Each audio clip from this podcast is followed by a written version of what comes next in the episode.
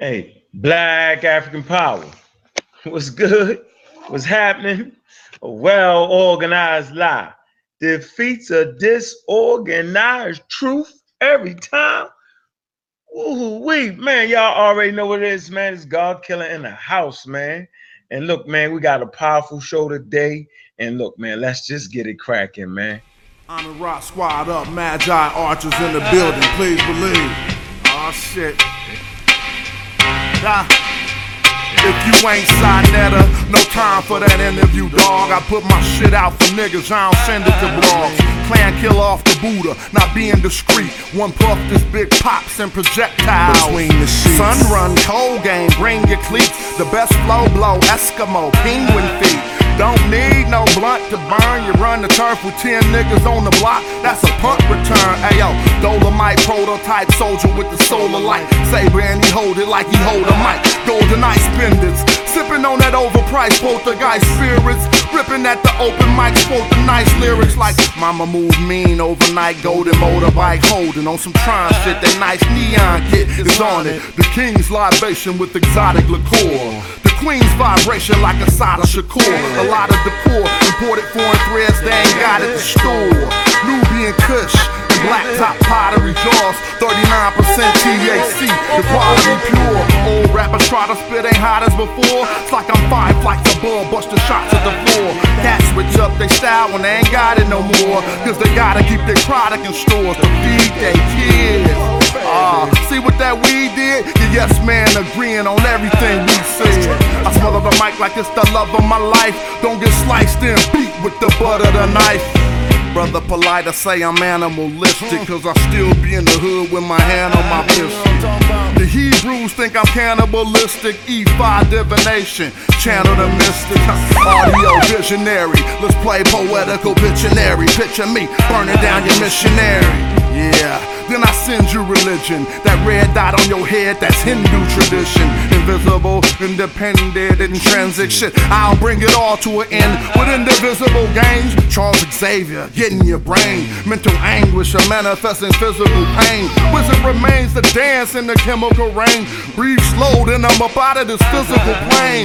Got military machinery that exercise weaponized greenery. Shine at a jeopardize the scenery, son. Bruh, the beam 10 times your distance. Inclines convention. Stop rising with no trend line resistance. The parabolic breakout. I'm F-16 with the aeronautic fake out. God killer, the God killer, the God killer, the God killer, it's the God killer, the God killer, That's who it the. God killer, the God killer, it's the God killer, the God killer, the God killer, the God killer, it's the God killer, the God killer, the God killer, the God killer, the God killer.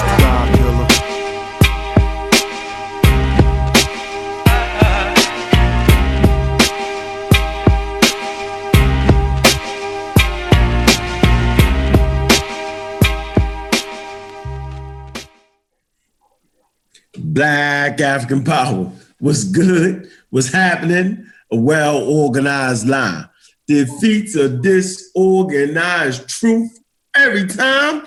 Woohoo wee. Man, y'all already know what it is, man. It's God killer in the house. Yo, check this out. We come to do what we got to do, and we're gonna do what we got to do. We standing tall, we standing strong.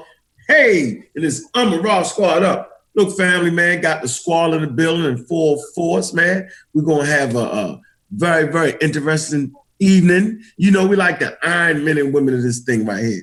We got about eight years straight of being undefeated. And I presume, right, that we'll continue that streak. So tonight we got New York Reggie in the building. You know what I'm saying? Uh, he wants to present his scholarly critique and evidence. You know what I'm saying? He's the last man standing, you know what I'm saying, from the old God to the new God. I'm telling you, man, we had to usher in the new God right now.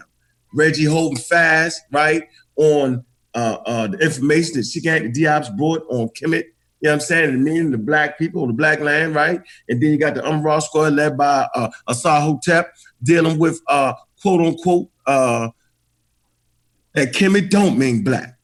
right? Backed up by brother Wu John, brother Sinjetti, and the whole daggone squad. So we're gonna really get it in. First of all, let me introduce the lovely Dr. Oya Ma'at. I'm in Raw Squad up. What's good, sis?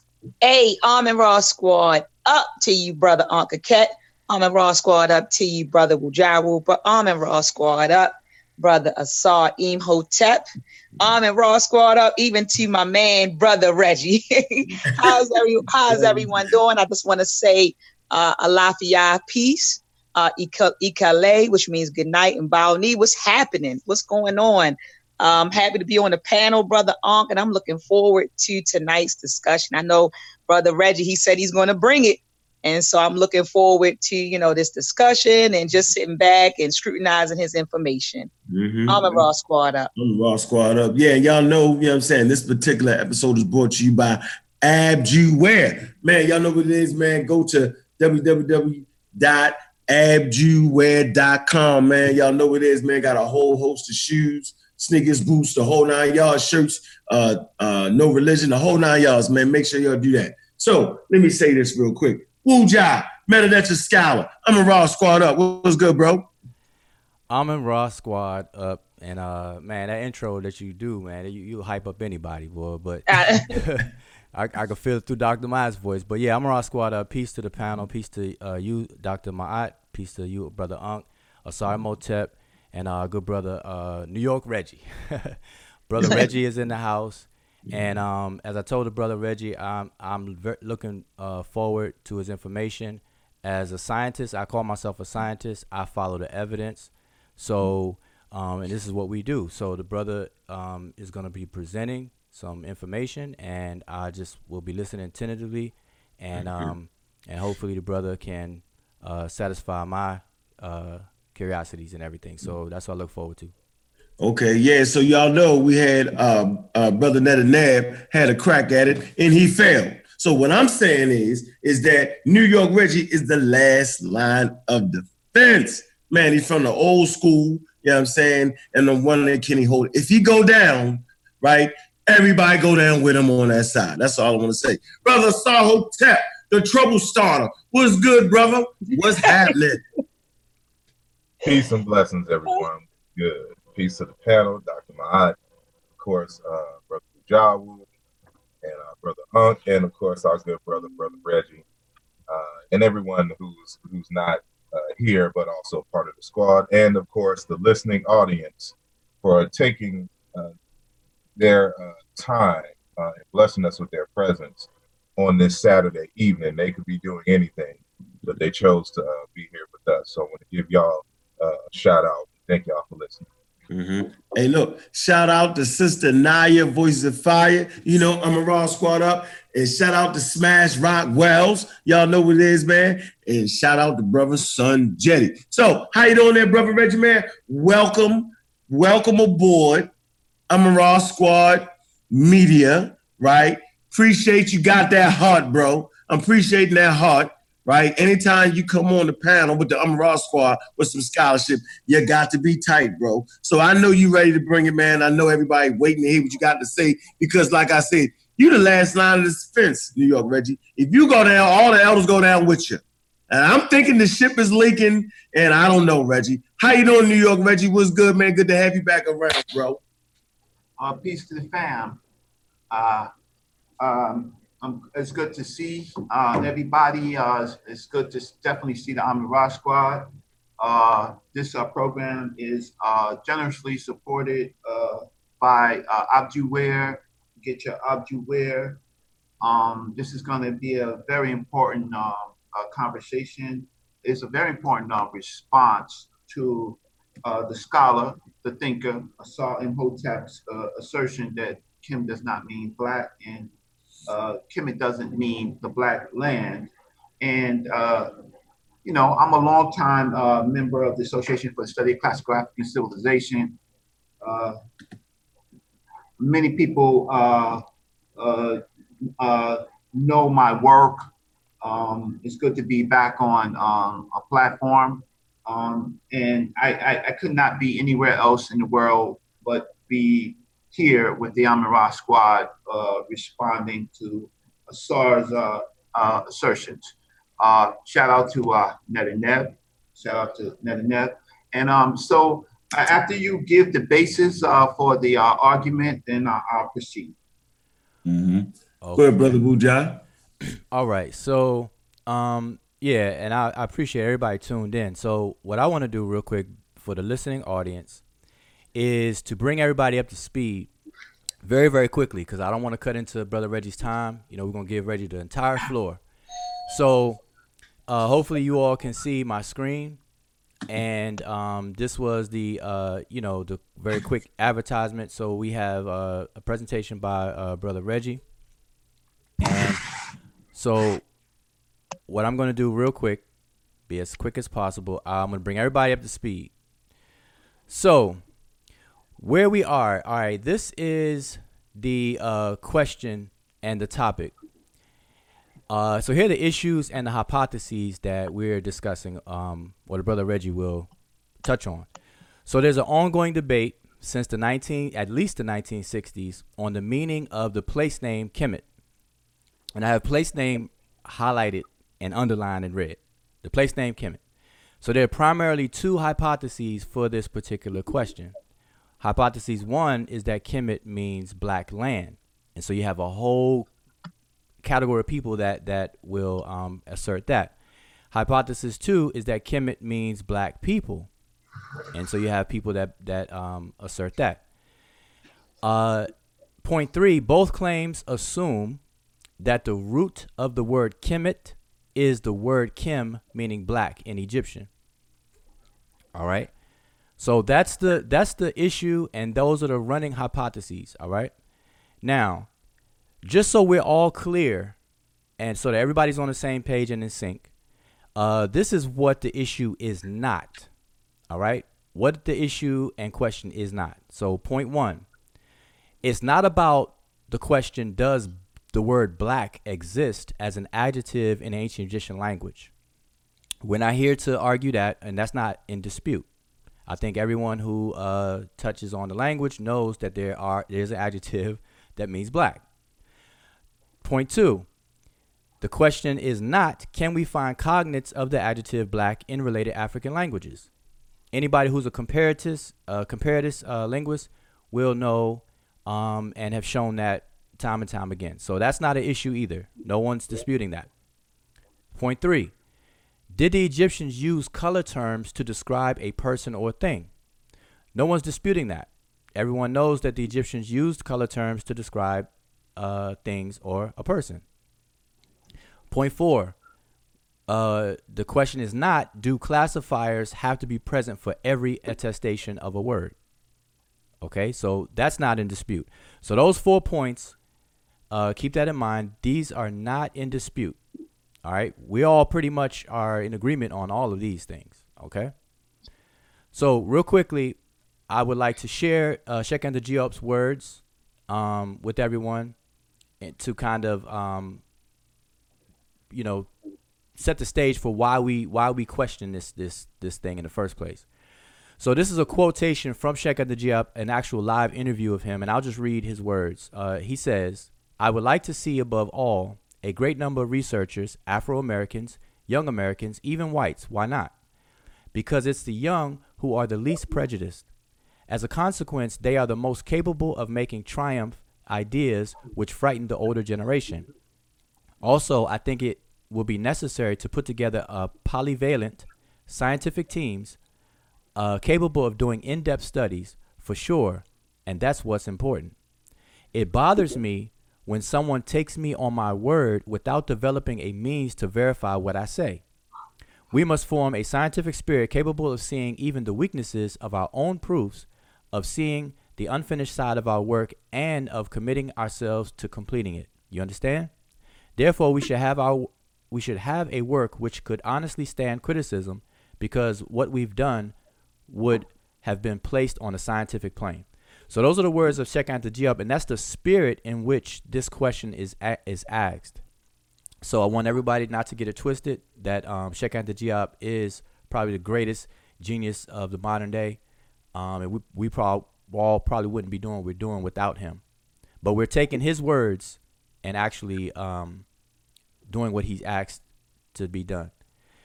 So here's Asari Imhotep's argument. So re- I'm just reviewing very quickly what Asari Imhotep's arguments were, and this is what the brother Re- Reggie is going to address for us tonight. So Asari Imhotep's arguments is that both hypotheses are incorrect for the following reasons. One, scholars. Now this is not just directed to Diop. These are all scholars. Scholars ignore the chronology and the earliest usage of the term. Two, scholars ignore the classifiers written in the earliest forms of the term. Three, both hypotheses fail to support the idea that the root of Kemet is Kem, meaning black. Okay? Now, by, by that last thing, real quick, uh, uh, both hypotheses fail to support the idea that the root of Kemet is the is the word Kemet meaning black. Here's just a very quick explanation of why that's a question. Here are some words that have Kim in it that don't mean black. We have Kim that means perform, performing work, Kim Kat, uh, Kemetiu, inhabitants of a place, Kim meaning to complain, uh, Kim meaning make full, uh, Kim meet, book of wisdom, etc. So there are other words that we would pronounce and transliterate as Kim that mean things other than black. So this is why it's important that both hypotheses fail to support the idea that the root Kim is the one that means black. Okay? So hypothesis one is basically ushered by a lot of scholars. James P. Allen is just used as an example. And um, he basically says that the word Kemet, Egypt, literally means black, referring to the soil of the Nile Valley. All right, so I'm not going to read the whole thing. Hypothesis two is mainly coming from uh, our beloved Sheikh Anta Diop. And he says, he states that the Egyptians had only one term to designate themselves, Kemet, which equaled the Negroes, literally. All right, so that's hypothesis two. Uh, just real quickly. Um, so now, this is something that that was presented. The logic of the actual argument is at fault, and so here's why. Premise one: a word uh, of a sim- well. Let me go back real quick. This is a continuation of what Sheikh Anta Diop said. He says, in the Egyptian language, a word of assembly is formed from an adjective or a noun by putting it in the feminine singular. Kemet from the adjective kim, equaling black. It therefore means strictly Negroes or, at the very least, black men. The term is a collective noun which thus described the whole people of pharaonic Egypt as black people. Now, this this quotation is problematic, and so this is what's outlined as the problem. It's actually laid out as a, a faulty logic. Here's the reason why. So, premise one: a word of assembly is formed from an adjective or a noun by putting it in the feminine singular. Premise two: kemet from the adjective kim, meaning black the conclusion based on the link of premise one and two is that it therefore means strictly Negroes or at the very least black men. So the problem is is that this there's an assumption being made and the premise itself has not been independently validated in the first place. So this is called begging the question fallacy. So two points. This argument is fallacious in part because it does not offer an independent reason for the claim he is trying to support the dependency problem. In other words, Diop is trying to support something by supposing proved what he has yet to prove. So here's the critical questions, and this and this is uh this is what Brother Reggie is going to um deal with. Has the arguer avoided the obligation to provide independent support for a claim by restating it in similar terms? Two, has the arguer avoided the obligation to provide independent support by assuming somewhere in the premises the very thing that has to be shown? And that's what we're dealing with with um, the premises that I just quoted. So we must ask of each premise the grounds on which we are to ask to accept it as true and valid.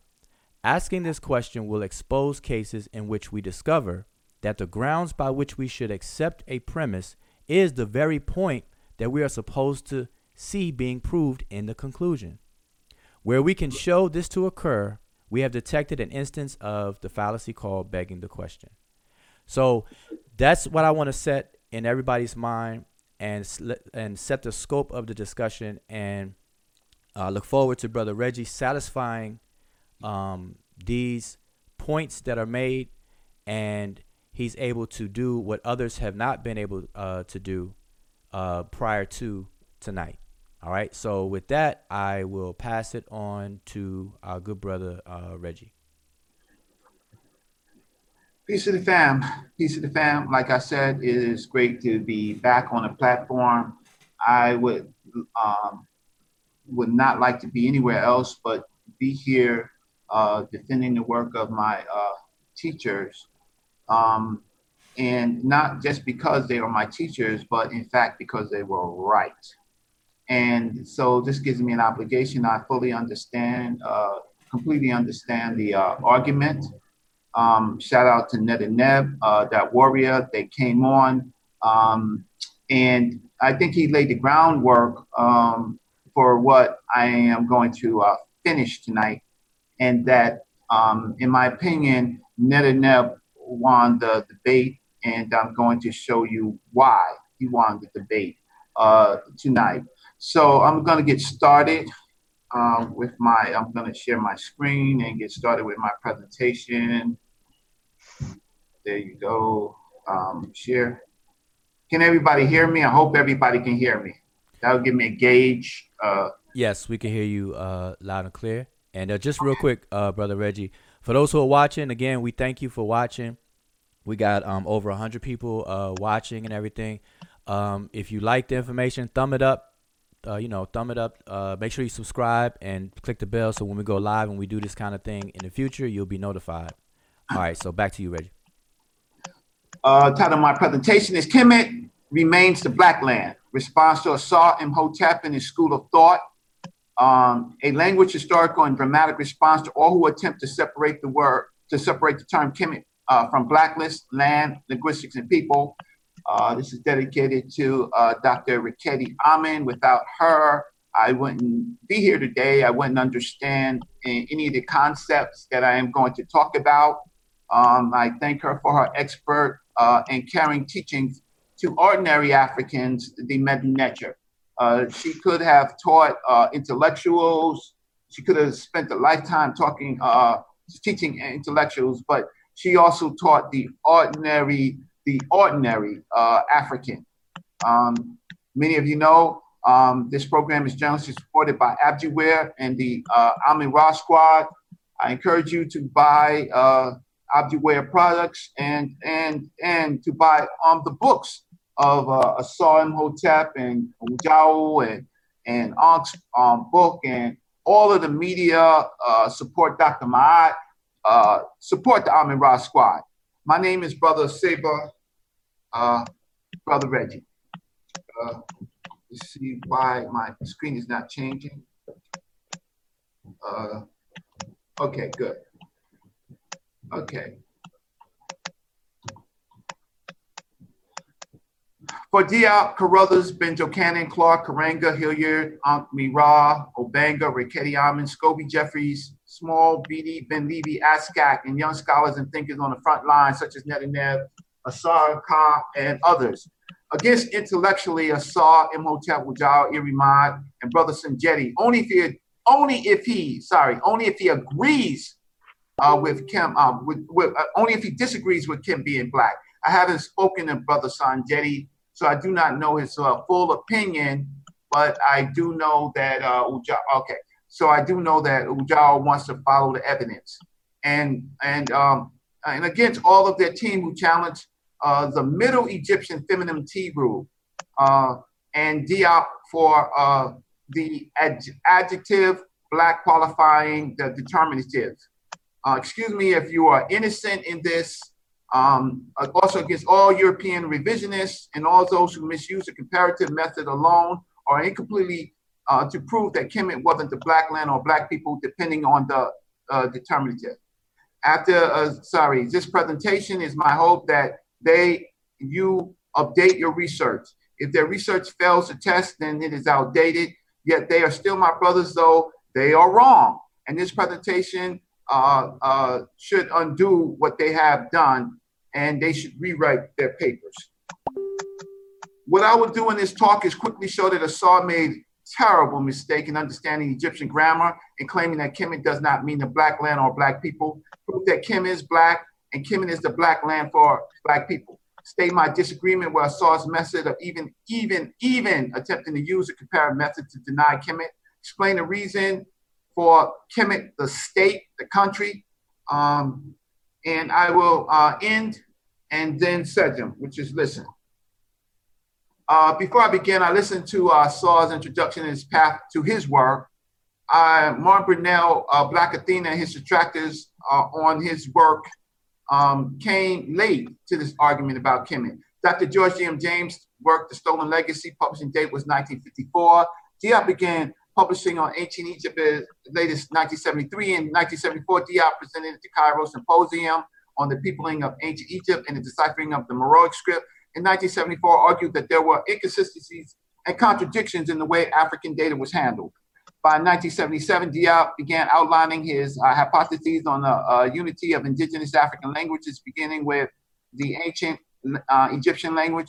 Diop corroborated with uh, Obenga, Theophile Obenga, and uh, uh, and uh, Gilbert um, on those particular papers. Um, let me see, and um, Musa, right? During um, he so other Africans beginning to join uh, Sheikh Anta Diop in and re-looking at their own languages and uh, ancient Egypt.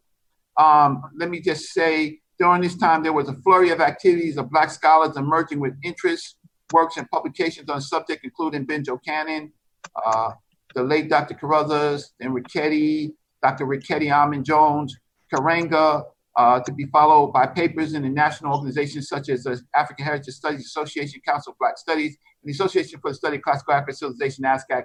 At this, uh, at the same time, African slash Black Studies became um, an academic discipline that um, that actually um, began to incorporate these uh, ideas.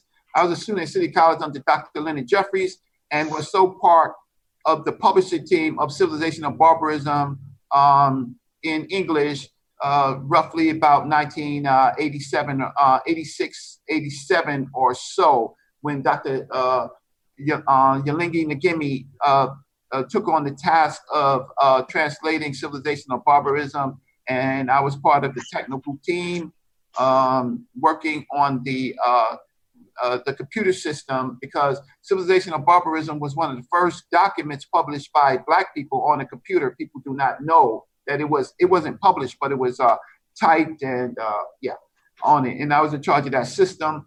I used to listen to uh, Diop and Dr. Leonard Jeffries talk uh, for hours, um, though I've never met Dr. Sheikh Anta Diop. Um, Diop has proved his argument that Kemet meant black people so eloquently that Egypt, Egyptologists were stuck in paradigm blindness. Now, I watched the debate with Net, uh, Netanyahu and Asar and said after I would have some response to Asar, and now I will proceed. I want to state that Assad and Imhotep did not prove that Kemet was not the black land. He did not prove that, nor did he prove that Kem for the ancient Egyptians was called was not called uh, was was not black. All he attempted to do is raise doubt by using his methods. I have heard the criticisms of Netanyahu, um, but to me, he won the day. He defended the work of Diop and added some major points that were not answered uh, for the direct answers would have had Asar Imhotep uh, admit defeat. I know Asar is uh, smiling. We'll see. In addition, I'm aware of the uh, Asar Imhotep students and peers that include Ujao Iri Maad and Brother Sanjetti, excuse me from um, misspelling your name, Brother Sanjetti, should have put an O, who agree with Asar's work that Kemet does not mean black land and Kim does not mean black, um, partially or fully. Uh, these are research topics in the Amin Ra Squad. All these brothers are my friends, but I disagree with them. I'm aware of the comments on, on Netanyahu uh, that have been going around, but Netaneb again won the day and is a linguist and should be respected. As a matter of fact, his response was a first strong and correct response among others uh, to follow uh, to end this attack on Kemet. Though I have um, I have not talked to many of the experts watching from back chats. I hear that they will respond in time. I am happy to do this response for it is an enormous importance. A note on methodology. My methodology for this response uh, to be uh, to be uh, is First is to be conscious of my, for I'm an African who uh, did some study on the greats of our time, and my adversaries notice. I will iri Irimad, Jemad, Irisu, Siahu, Heka, etc.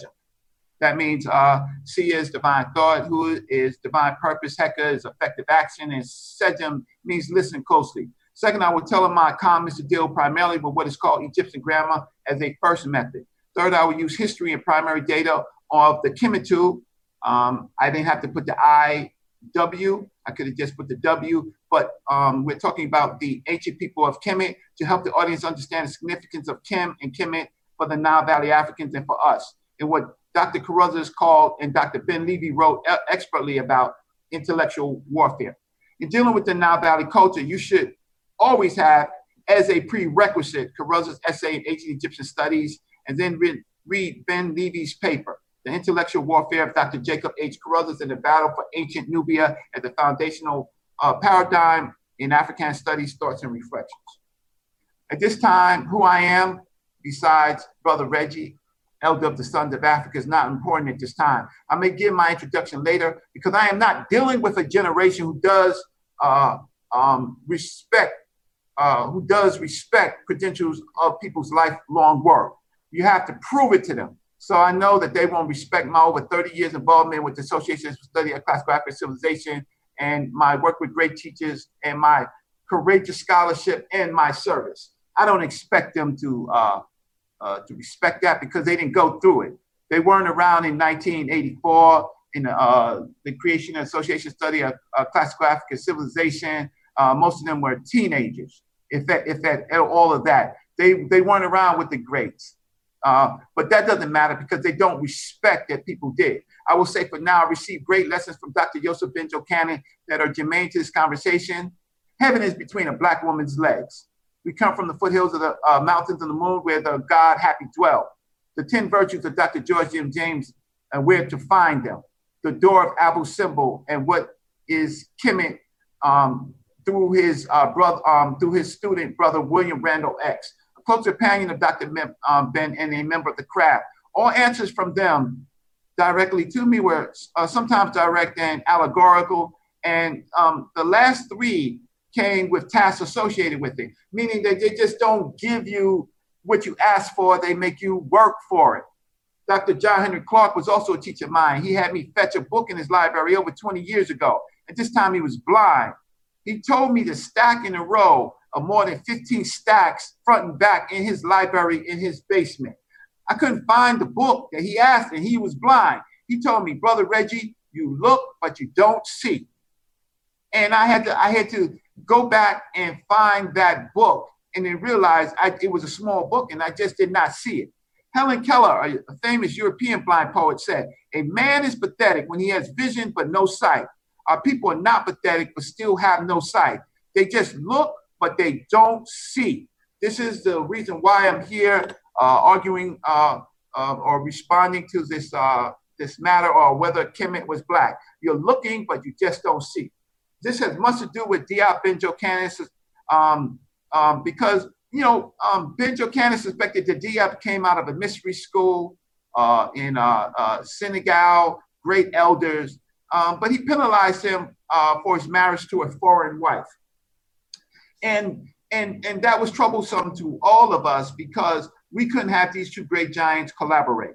However, um, they agreed on one thing Kemet was a black land. Why Kemet is a black land was clued to me by brother William Randall X. He did not violate any oath that he might have taken. He just simply clued me.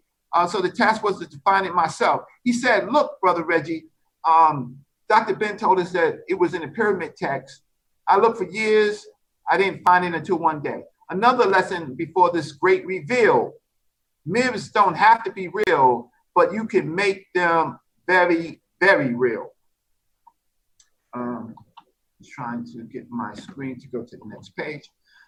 Asar Imhotep School of Thinking on its debate argues against Kemet being the black land and black people against Diop Obenga, Benjo Cannon, Carruthers, Richetti, and Fedici, and a host of other scholars. He's also challenged the glyph and idea of Kim being black because they are because he believes that they're incorrectly dependent on the root, which is Kim, which is black. In one of his points, he says Diop assumed I present the following slides of his. Uh, Ujao already showed it. This one is against Kemet uh, um, being black and Kemet being black people's state country. He said on slide, both hypotheses are incorrect for the following reasons. They ignore chronology and the earliest usage of the term, ignore the classifiers, determinatives written in the earliest forms. Both hypotheses fail to support the idea that the root uh, of Kemet is Kim, which is black. That's from his slide. I don't have to uh, uh, check with him to see if he said that. Uh, he said that. Asar then challenged Diop on the following statement to set up his claim of faulty logic that he's claiming that Diop had. Uh, the Egyptians had one term to designate themselves Kemet, equal to Negroes literally. In the, in the Egyptian language, a word of, of assembly is formed by an adjective or a noun by putting it in the feminine singular. Kemet from the adjective Kim is black. Is therefore means strictly Negroes or at the very least black men. The term of is a collective noun which does describe the whole people of Pharaonic Egypt as a people. Uh, Diop very rarely, if any, uh, wrote in English, though he was a linguist. Um, there are lots of times where people are just uh, transcribing his work from French and they don't get the full idea of what Diop was saying and don't know how to question him. And that was the problem with civilizational barbarism because uh, Dr. Leonard Jeffries had first tried to uh, translate that incredible work, but um, it was just too technical, too difficult. Yaa-Lengi Ngemi had a better, better, uh, uh, well, he was French speaking. So he had a better sense of what Diop was saying, but still, um, in some cases, he may have missed exactly uh, Diop's what uh, Diop was saying, and could, um, some things could have been explained a little better. First, let's see what Diop uh, actually said. Asar said that Diop said this the Egyptians have only one term to designate themselves, Kemet equal the Negroes literally. But Diop actually said this the Egyptians had only one term to designate themselves, and he, now he gives the glyph equal Kemet, the Negro's lily. This is the strongest term existing in the Pharaonic tongue to indicate blackness. This word is the etymological origin of the well known root Kemet, which has pro- proliferated in modern anthropological literature. The biblical root Cam is probably derived from it and has therefore been necessary to distort the facts to enable the root today to mean white. In Egyptological terms, whereas in the Pharaonic mother tongue, which gave it birth, it meant black.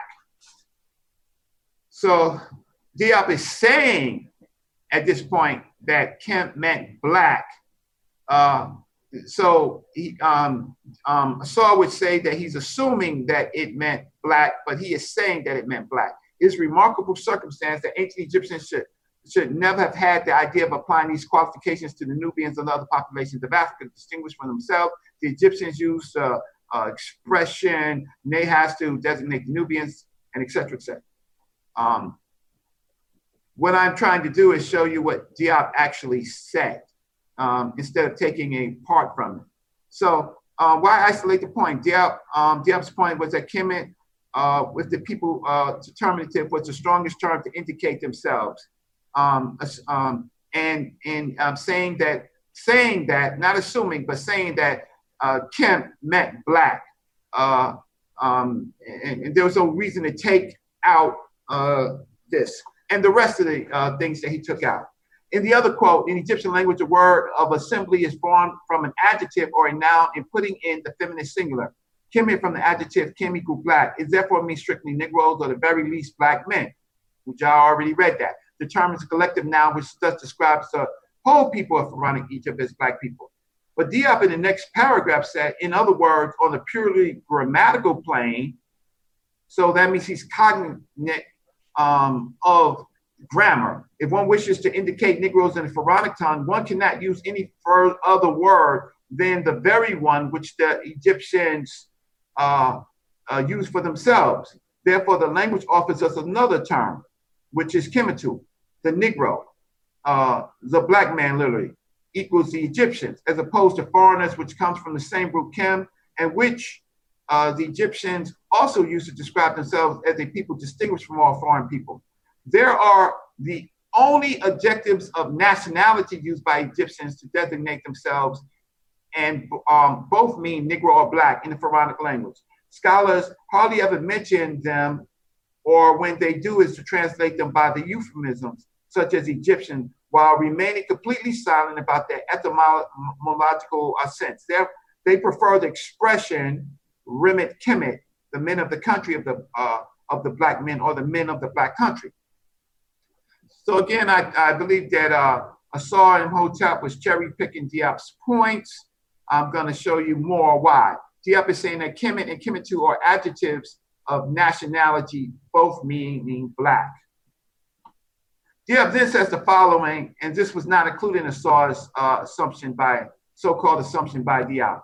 Perhaps so, but if we apply the rule rigorously, Kemet, we are forced to concede that here the adjective black qualifies a determinative which signifies the whole people of Egypt, shown by the two people symbols of man and um, women. And, and three strokes below them indicate the plural. Thus, it is possible to voice a doubt as regards the uh, expression uh, Kim, Kimmy. It is not possible to do so in the case of the two adjectives of nationality. So Diop is saying that uh, these are adjectives of nationality, and the adjective is Kim, which is black, unless one is picking one's arguments completely random. Diop makes the point that Asar never took notice of in his classified argument. Diop says that the adjective qualifies the determinative, meaning that if the adjective is Kim and Kim is black, and we're going to prove that, um, he is using something called the singular feminine T rule, right?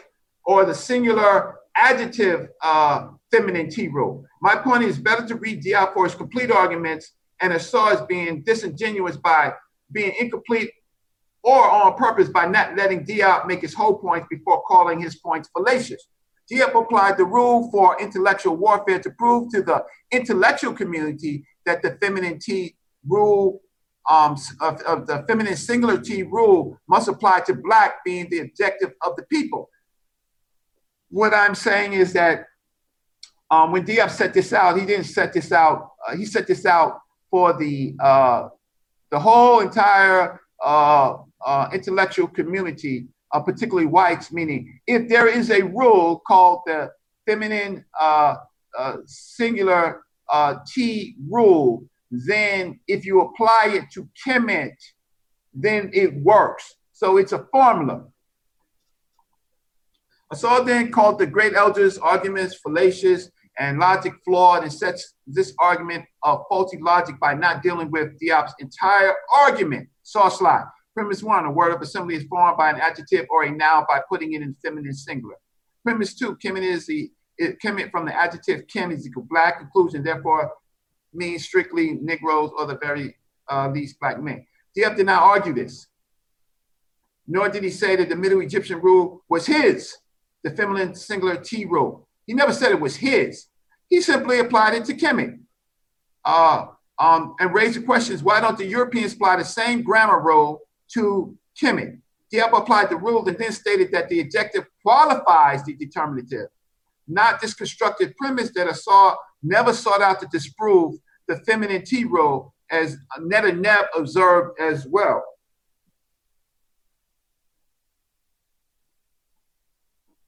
Sorry, Asar followed up with the following slides. Critical questions. Has the arguer avoided the obligation to provide independent support for a claim by restating in similar terms?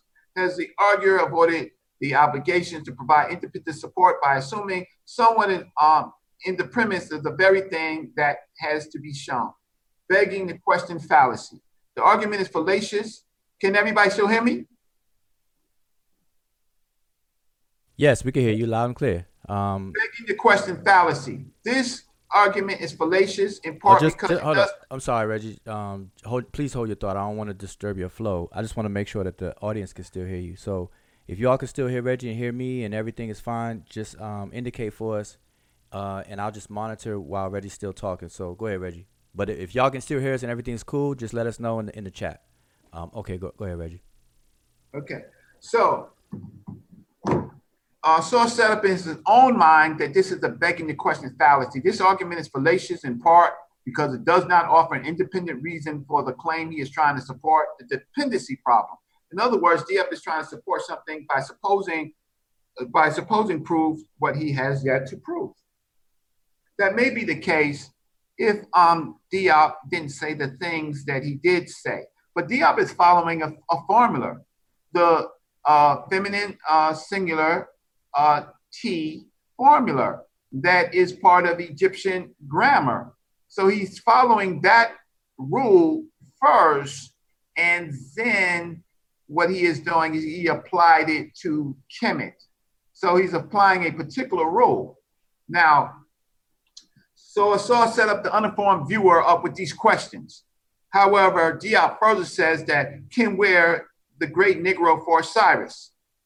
Kim equals the black plus the name of the god. Kemet, the black plus the name of the god. So Diop is using an adjective and then looking at the determinatives. The Kim black qualification is applied to Hathor, Pis, Men, um, Antuhudi, etc. Um, then he says Set Kim equal black woman, Isis. He's using the adjective to qualify uh, the determinative. On the other hand, Seth, the sterile desert, is qualified by the by Deseret, red. The wild animals which Horus fought to create civilization are qualified as Deseret equal red, especially the hippopotamus. Similarly, the maleficent uh, things wiped out by Tahuti or Des or Deseru, the red ones. This term is a grammatical converse of Kemetiu, and its construction follows the same rule for the formation of nisbes. Diop, in his paper, which Asar left out, uh, um, um, he is showing us that that he's following particular rule that the adjective qualifies the determinative, and that the determinative um, we we don't know um, we know what the determinative may mean, but the adjective actually gives it much more information. These are um, additional examples of the feminine singular T rule and the adjectives qualifying the determinative. Now, Asar, he missed the Middle Egyptian grammar rule in his lesson on Egyptian determinatives, uh, the case of Kemet. Okay, so he's, uh, for, uh, for example, we have the variation Kim is black and Kimu to be dark. The first variant is also used to convey the word uh, Kim to be blind, as to be blind is to be in a continuous state of darkness, blackness. So these are Saul's words. Another variant is given as, as Kim to be black. These examples are taken from Vygus 2012. But one can look at Budge 787 for even more examples of the determinative for the word being black. We know then that the D3 glyph is used to convey color. Asar is saying that the D3 glyph is used to convey color because he doesn't understand the rule. The rule is that the adjective qualifies the determinative, and it is the adjective that uh, that tells you what the color of the glyph is. Because any hair stroke doesn't mean that people have black hair. Hair could be red hair.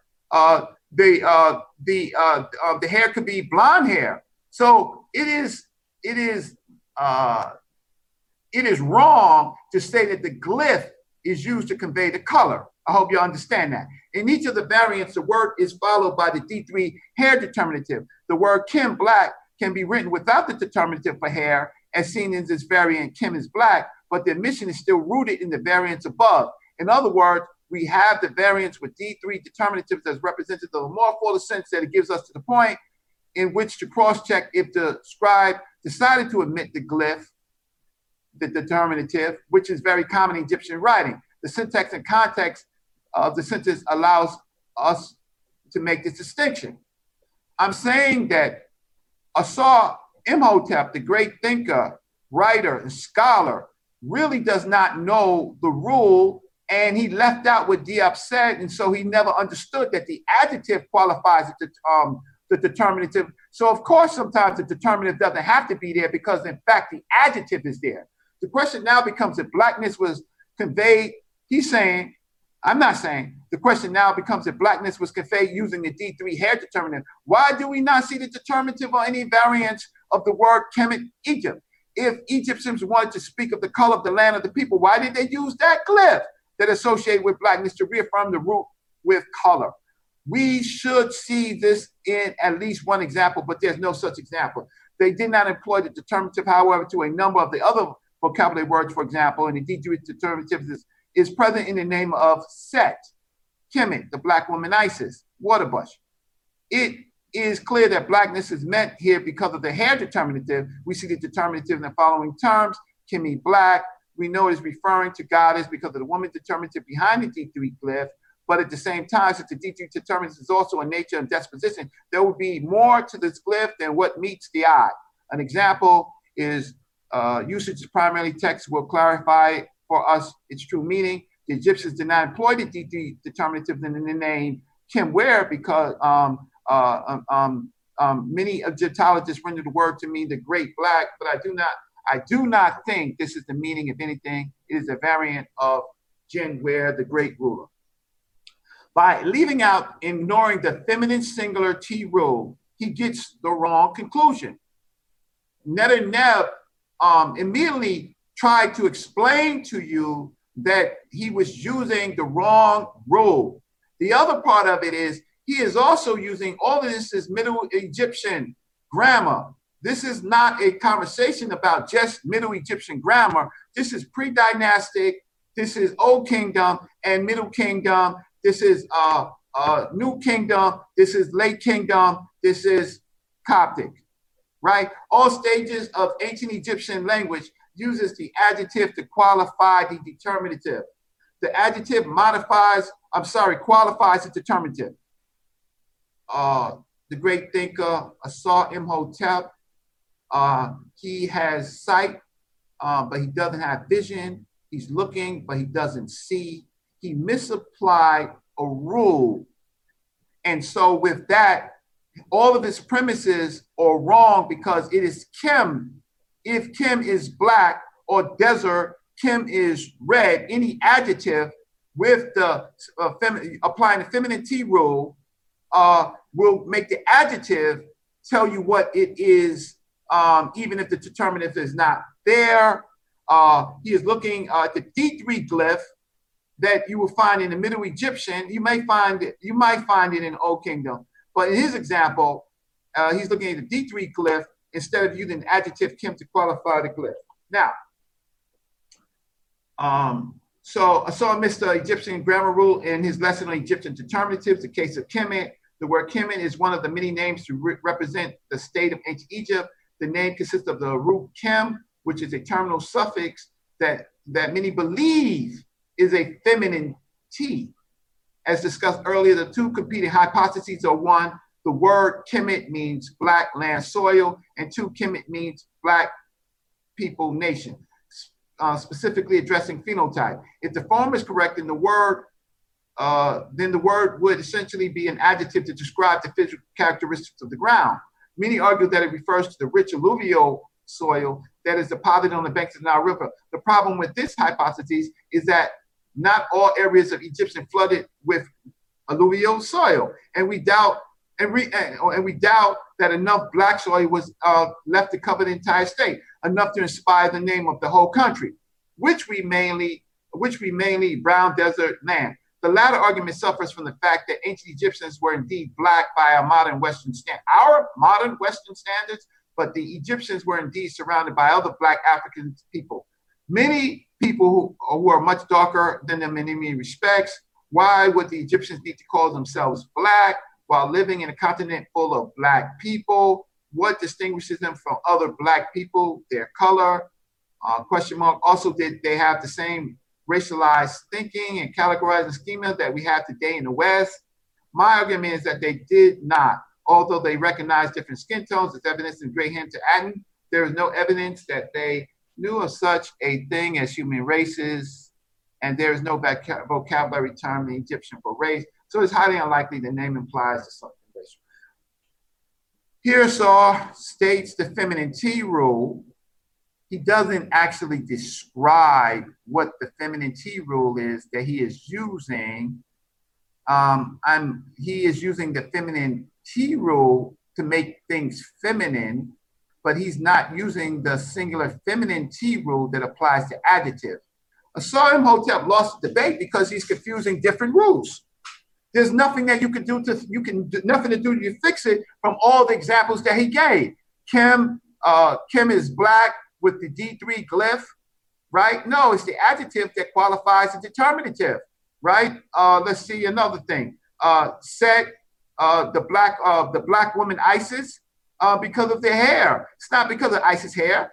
She could be blonde. She could be red. Her hair could be red. Her, her hair could be black. Um, you know, it could be brown. There's different hair. Um, so this is uh, uh, this is clear that Diop was not talking about it. Um, uh, you know, Asar Imhotep suffers suffered in this case from paradigm blindness for whatever reason. Uh, uh, um, because, but it doesn't really matter. The fact of the matter is that audience, Asar Imhotep, the great thinker, did not apply the correct rule. What is the rule? Okay, so to my sin job. Now seeing that there's no mention of the singular feminine T rule in his own words, Asar Imhotep missed the rule and did not apply it. By not applying the rule, he has no basis for the argument against Diop and Kemet, period. Nor did he state the rule for a, uh, from a grammar book or the rule that he is particularly using. To the audience, I spoke to Ujao, who I'm impressed with his medunecha and his expectations. His medunecha is at least twice better than mine. He kindly took me, uh, told me that he follows the data, not the personality. If this is so, Ujao, then you must listen closely and note the initial mistake. You cannot cover it up. You can't fix what Asar Imhotep did by not stating the grammar rules. Otherwise, you and your response to this must show the Middle Egyptian grammar that um, in the cases that does not apply to Kemet or desert and show me your evidence that it doesn't mean black that the adjective does not qualify the, uh, the determinative. I expect you to show me in your response why Asar is still correct, even though we can see that he didn't follow rule. I'm noting um, that you have an argument on top of man, and we can address that. Um, but I don't think it's even necessary uh, when I get done with this because Asar Imhotep uh, applied the wrong rule. If you notice that Asar never used the correct rule at some point, you must irimat you must irimad and correct Isfet and tell Saul that his reasoning it himself is fallacious and that he had no business calling Diop wrong or assuming or saying that um, his logic was faulty and that Netaneb did, did you have to say that Netaneb, Netaneb, Netaneb did in fact uh, state it and he showed and tried to apply it. Asar will then argue that Diop never proved that his main premise was Kim is black, and all premises are dependent on that fact. My response, my stance is that Imhotep, uh, Imhotep made a, uh, a, a, a Egyptian uh, Middle Egyptian grammar mistake. To prove Diop correct, I don't have to first prove that Kim means black first. So I'm gonna just delete everything that he said on his other slides about dependency. What I'll show is that Asar missed a lesson on Middle Egyptian grammar and demonstrate the rule. So he is the, so the first hurdle is to decide whether an adjective, uh, Egyptian adjective, let's call the adjective equal X. It could be any any particular adjective. It could be um, deserved. Combined with the singular feminine T becomes a noun, assembly of words that Diop calls, where the initial adjective qualifies as determinative. This is what Diop said. Adjective T is equal to a symbol now where the adjective qualifies a determinative tells you what the word is. Also, you know, as we know that uh, O Kingdom uh, doesn't have many uh, determinatives. The, they use words in context. If I show you this, then you then this uh, should work for any adjective uh, to form a noun, such as the many examples that Netaneb uh, showed. I'll, I'll qualify that to say that this should work for uh, some adjectives uh, to form a noun, and they should uh, work, um, and they work for all of the examples that Asar Imhotep showed. In other words, I will not prove that Diop did, uh, uh, I will now prove that Diop did not assume. The problem is that Asar never applied the correct rule. You never applied the correct rule. You don't have a basis for this conversation. Asar is a great thinker. However, you missed the required prerequisite lessons in Middle Egyptian grammar. I have no basis for your argument against Diop. I'm gonna say that again. Asar Imhotep missed the required prerequisite lessons in Middle Egyptian grammar and had no basis for his argument against Diop. So let me give you the um, you your team, Amun-Ra squad up, who I love, and the audience the missing lessons. Uh, I just don't want to be talking in a vacuum. Uh, Ujal, can you still hear me? Yes, I certainly can. You can uh, continue. And everybody said they could hear you the whole time as well. Here, I will source authors of Middle Egyptian grammar to show Diop was correct. So here, all I have to do is apply the rule, right? Show the rule.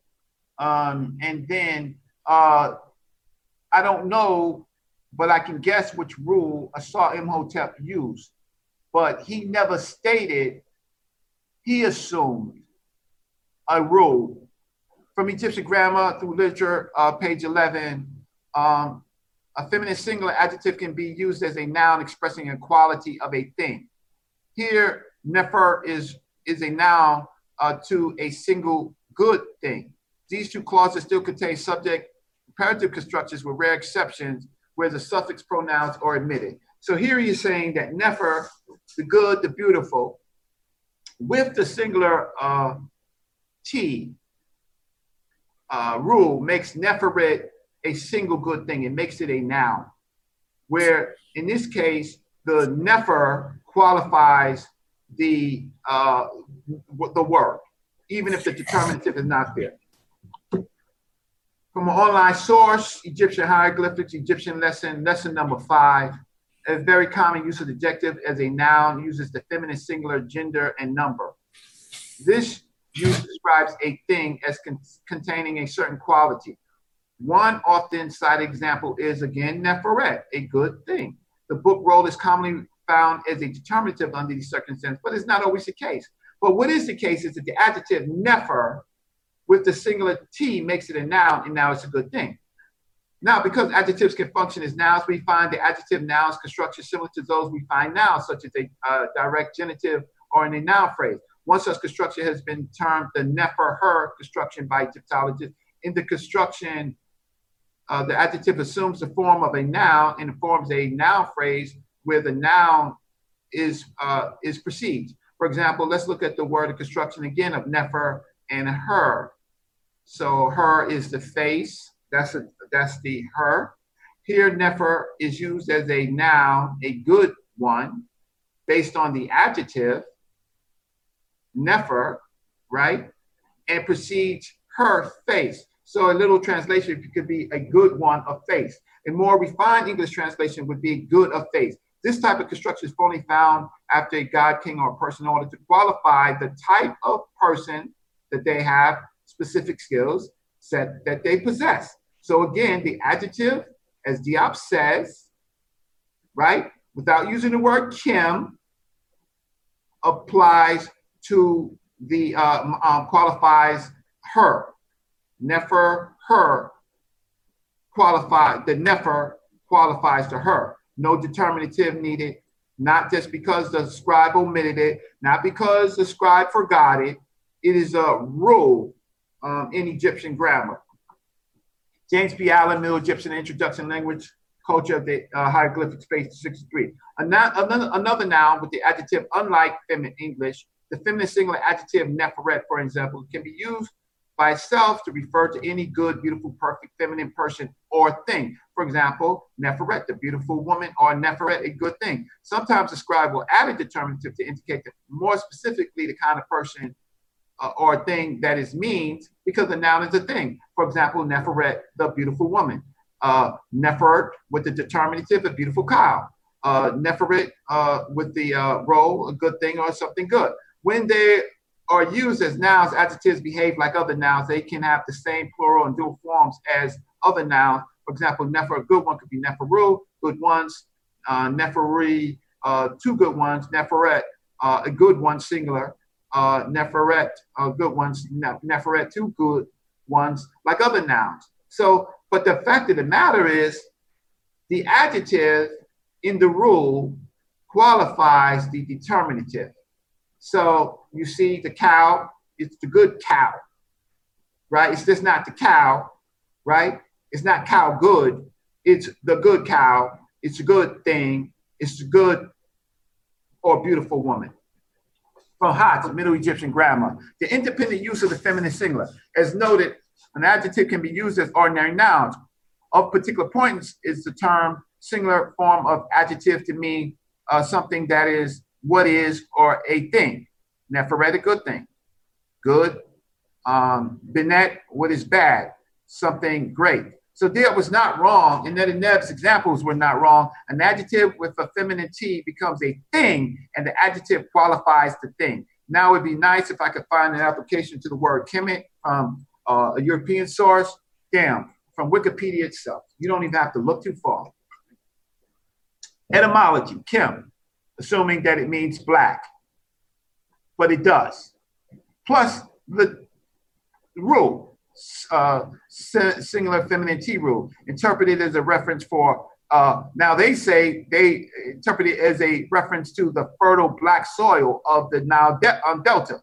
All right, so there's no determinatives here. We can't see it, but you know they want to say it's the black soil, but it doesn't matter. The fact of the matter is he's using the rule. The adjective qualifies the, the rest of the word um, based on what he thinks is the determinative, right? Uh, proper noun. So the word assembly, as Diop called it, but really a rec- reconstruction as a noun because of the singular feminine T rule. This is Reggie talking. The black thing has an added determinative uh, of the nucleus that makes it the black town, city, country, meaning black is the adjective. After you, if you follow the rule, then you look at the determinative and you say, okay, it's the black city, the Kemetu.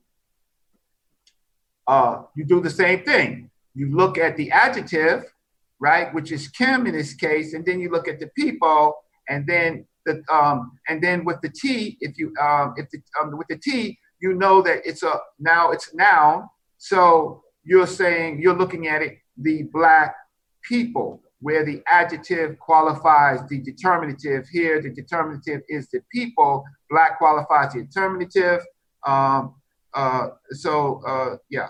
So now europeans you don't expect them to follow their own goddamn rules. They, you expect them to say uh, well let's not include the case of kemet. So we're going to use neferet all day. We're not going to use kemet because we know Kim is an adjective, is black, black is an adjective. We're not going to use that. What we're going to use now, we're going to use Neferet, right? And we're not going to show too many more examples.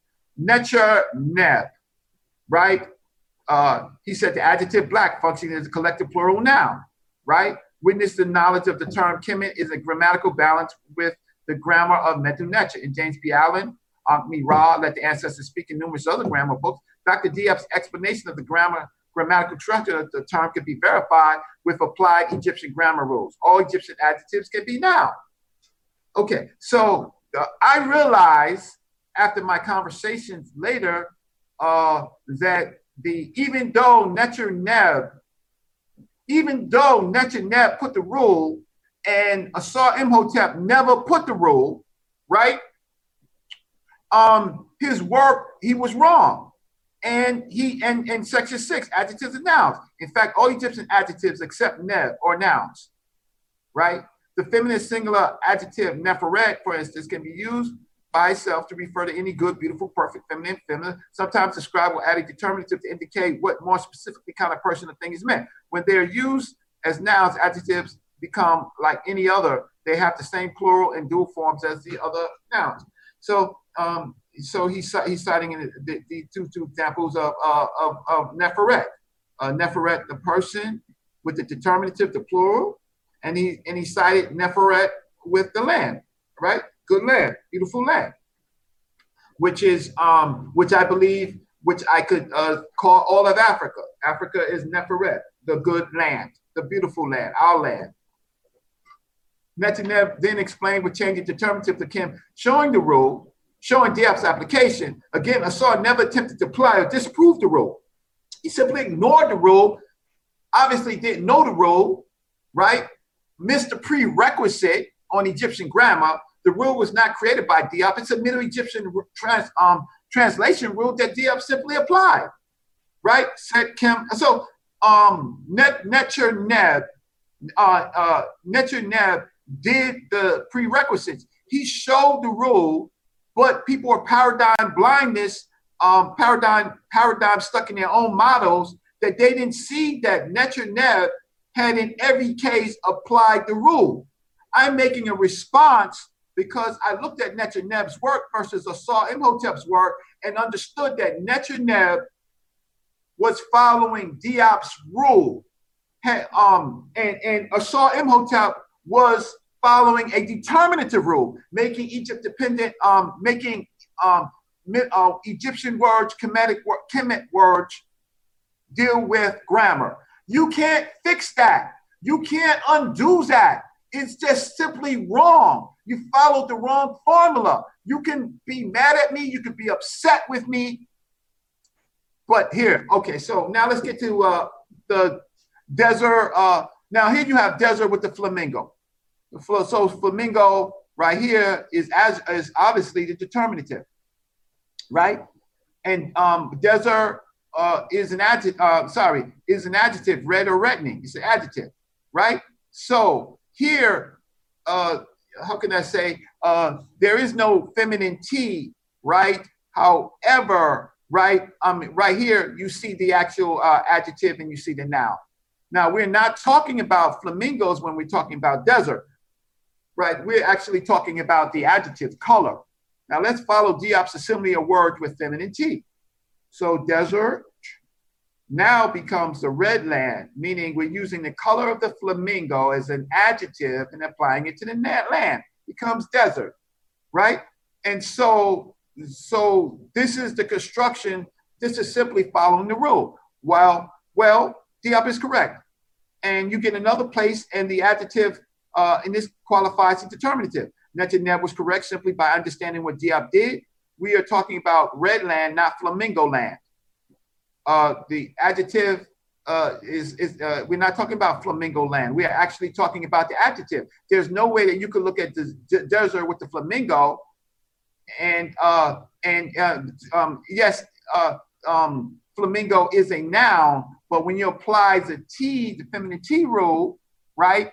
Then we're talking about it as an adjective. And uh, now we've got the red land because, again, the adjective qualifies the, the, the, the, the determinative.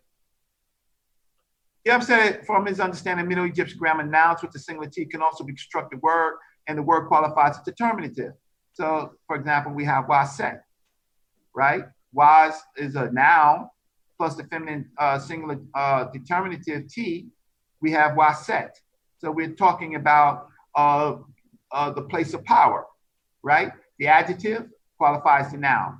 Ipin, uh, ip, uh, ipin, fem, uh, feminine plus the feminine singular uh, noun. Sorry about that. Uh, uh, well, you know, yeah. Well, the construction is it's two words here. It's uh, ipit is set, and so you have you have ipit, and you have a set, and uh, so you have uh, um, so you have the case where uh, the the uh, ipid is like a mound, and so the mound is qualifying the great mound is qualifying the determinative, uh, the city. It plus singular assimilative plus, um, plus that the particular deter- determinative means uh, the harem, right? Um, or the, uh, the the it means the harem, but you have to take in uh, you have to take in the uh, the adjective, even if you don't understand exactly what the ancient Egyptians was thinking about when they was talking about uh, the mound. It, it, could be the it could be the mound of uh, uh, creation of life, right? And then and with this glyph, so you have the the creation of life uh, plus uh, the feminine T. So you have harem. The women are mounds of life. They will give life. Winnet, right? Um, I'm going to leave that one alone. Nor soot, uh, uh, soot, sweat, soot, south, south, plus the feminine T makes it, uh, makes it, um, and, uh, and then there's a determinative there. So it means uh, the, the, the south with the T makes it um, uh, ruler, south, king, and, uh, and then with the perglyph, that qualifies the king's palace. And jet, uh, the noun etern- uh, of eternity, uh, eternity, right, uh, with the taglyph. So you have uh, basically tomb, right? So following this rule, you can actually prove why the words are the words. So we're following a proof. So Imhotep in his construction never did that. Netaneb then showed the slide with his uh, examples. Same thing. Now, Asar goes into this whole point. You gotta, you gotta, uh, you gotta go back and read, listen to Asar's presentation against Net and Net. He says Asar points out the importance of classifiers. Um, okay, so I'm going to explain this. So he goes on to this whole concept of making the classifiers, the determinatives important. But however, in the disease example, uh, Kim means black, if is or it's an uh, let's say the adjective is uh, black, right? And um, the feminine T makes it a black thing. Now, when we look at when we look at this thing, um, and we look at different uh, sources, sometimes they're talking about a gynecological problem of uh, women, or um, and a disease. But what they're really talking about is some black organ, a diseased organ, a kemet. So again, the adjective qualifies the determinative. Is not the determinative that's important because um, because a, saw would look at the classifier and make that important, and that is uh, showing that he doesn't understand what Diop said. He doesn't understand. Wait, first of all, he doesn't understand the rule. Forget Diop. Then he doesn't even understand what Diop was, how Diop was applying the rule because he wanted to say to the Europeans, apply your own goddamn rule. Okay, so um, yeah, so the thing with the pupil, Kim is Kemet with the determinative uh, I. Well, in this case, Kim is black, so we're looking at the black part of the I. The adjective qualifies the determinative. Here, saw shows the three most common determinatives of Kemet in Middle Egyptian. He's correct for Middle Egyptian, right? But not necessarily correct for uh, for Old Egyptian. In this example, he does not follow a Middle Egyptian. In all example, Middle Egyptian rule, grammar rule. In all examples, Kim Glyph with the single feminine makes it the black thing. Again, the adjective qualifies a determinative. So we're looking for what type of black thing, right? uh, um, so um, what type of black thing, and, and, and the determinant tells you uh, what type of black thing. So uh, in the first thing is the black field, second is the black canal, second is the black city. So it is the black, the adjective that qualifies the determinative, not the importance of the uh, classifier.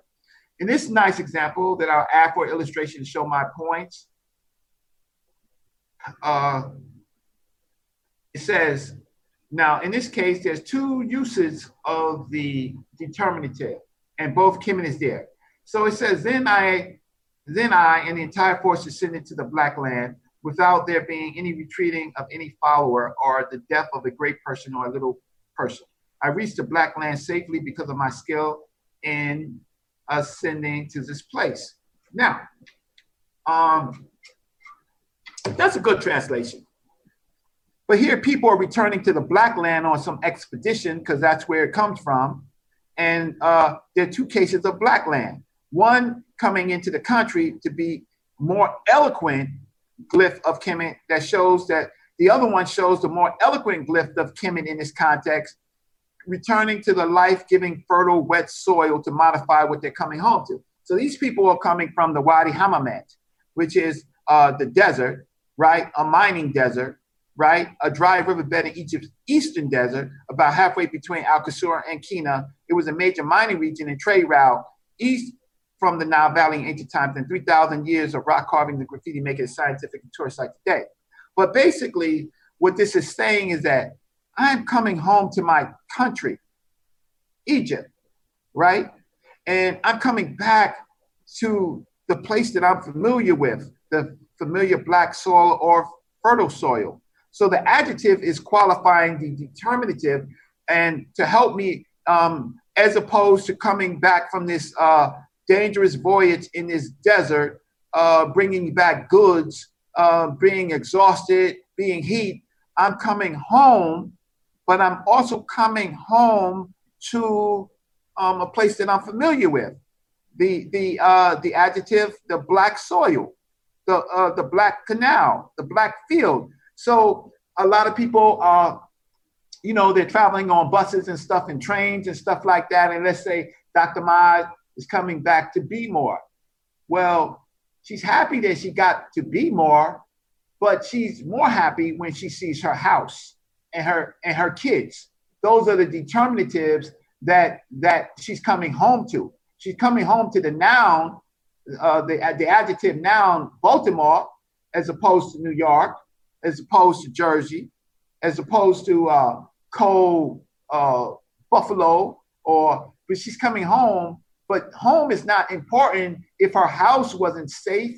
So the adjective qualifies as determinative. So I should have proven the feminine T rule was wrong in his construction when he was uh, uh, talking to Diop, applying to Kemet before using historical comparative analysis. Again, he should have proven modern Egyptian grammar was wrong. Forget about Shekhar Diop and uh, Dr. Richetti and Bonacci and uh, uh, Karenga, uh, Mario Beatty, uh, uh, uh, and even Netaneb, right? He should have simply proved that the Egyptian, modern Egyptian grammar rule was wrong. Um, and so then there was no need for his cognate reconstruction. People, people uh, criticize Netaneb for his uh, cognitive uh, construction, but it wasn't Netaneb that started that cog- cognitive reconstruction issue. It, he watched, uh, he watched um, Asar Imhotep's presentation, and saw Saw doing it, and so he just thought he would do it better with uh, uh, genetic African languages. It's not a, it's not net and net that started it. The fact of the matter is, uh, Saw misapplied the rule. Then he goes on, instead of dealing with the rule, dealing with all the things that I did, meaning showing you what the rule is, showing you how it's applied. It's a computational program. I got a degree in comp sci. and from School of Engineering, right?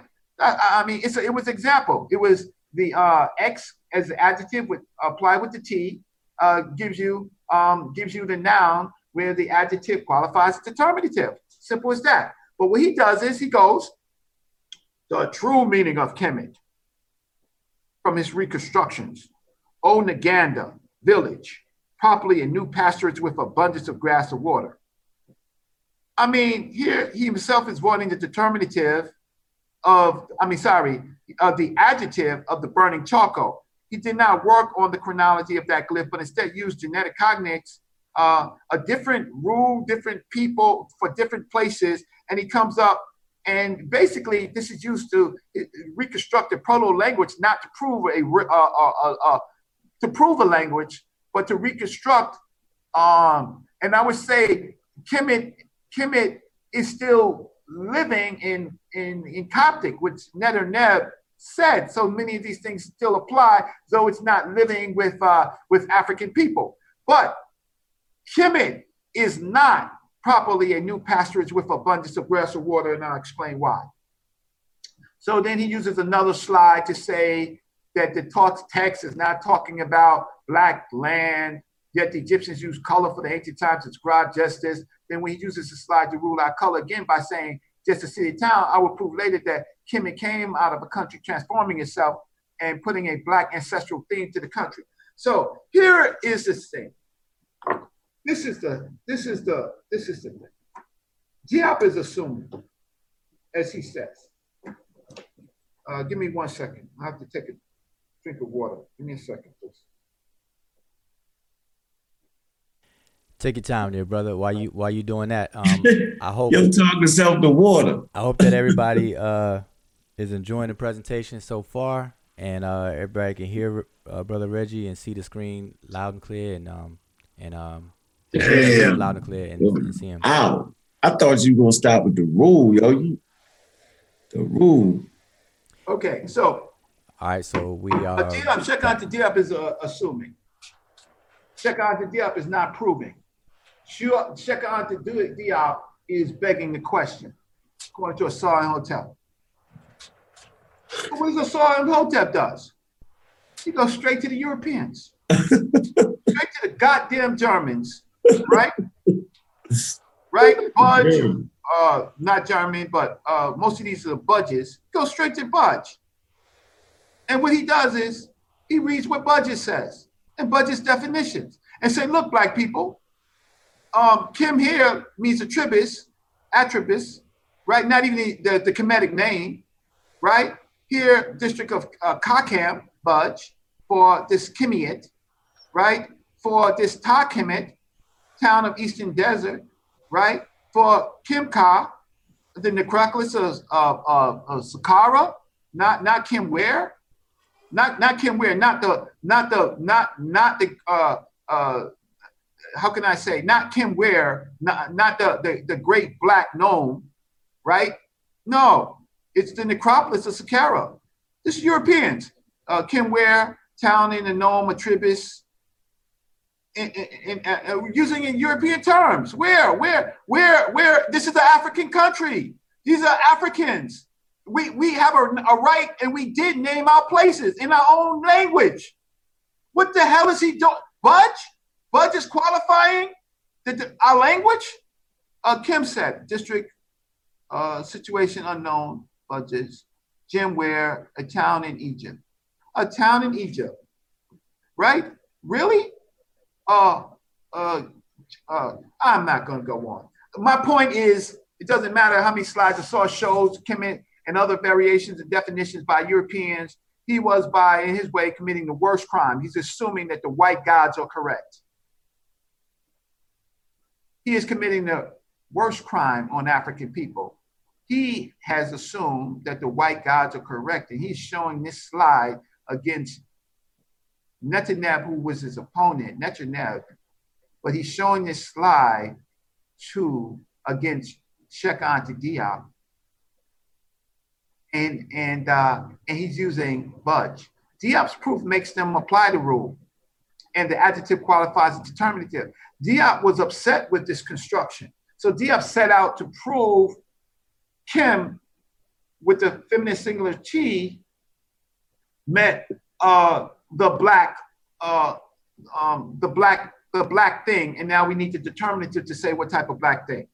So um, all Diop did, he's a scientist. He used Kemetic linguistic order of operations. That's what he did. He uh, not Kemetic. He used he used Kim not Kemetic because Kemetic means properties of Kim. He used he used uh, ancient our people a linguistic order of operations.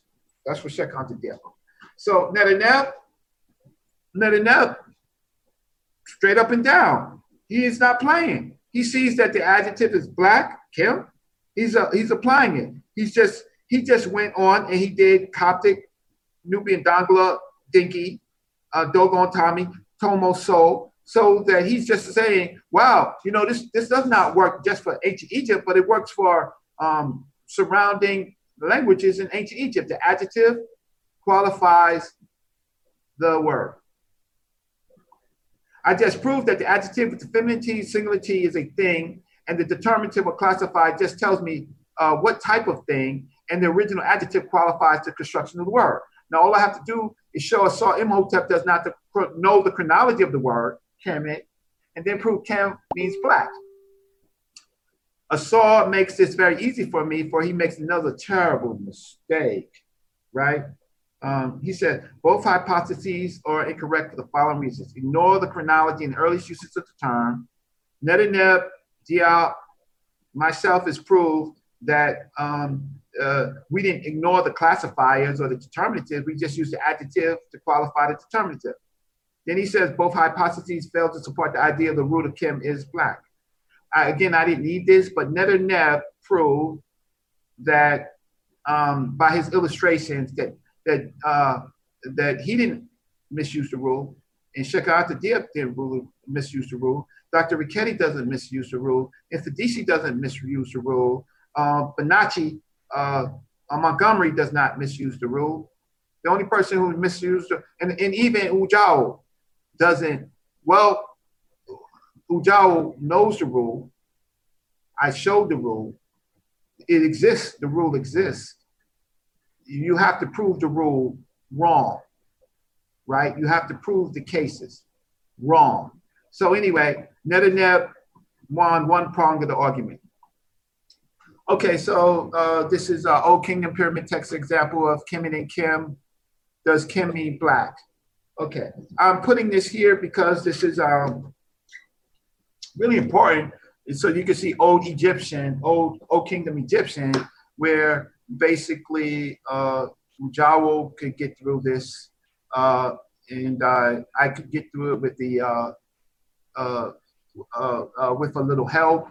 Um, but basically, we we are talking about Aset and Nebhed, the two sisters, and we are um, we're talking about Kim in one part, Kim Ware in one point, the Great Black, and then and then where the other red dot is, we're talking about the nome, uh, the uh, uh, nome uh, Kemet, or not the nome Kemet, but in this case it will be the Black Wall or, or the Bitter Lake, the Bitter Lake. My point is, in Old Egyptian, you're not seeing these the, determinatives of uh, things and people, it is in context of the word. It is something that we we will call uh, uh, semiotic, right? We will call it uh, symptomatic. It is in context of the word in which we can understand what is going on, even though here uh, where we have uh, Kim Kim Kim Ware uh, at the other place, we have more information in the form of a determinative. But when we first see, when we first see Kim here, we don't see it with a determinative. Okay. So now let's just look at this, what this says. It says, basically, the two sisters, Aset and Nephed, have come to you. They make you sane.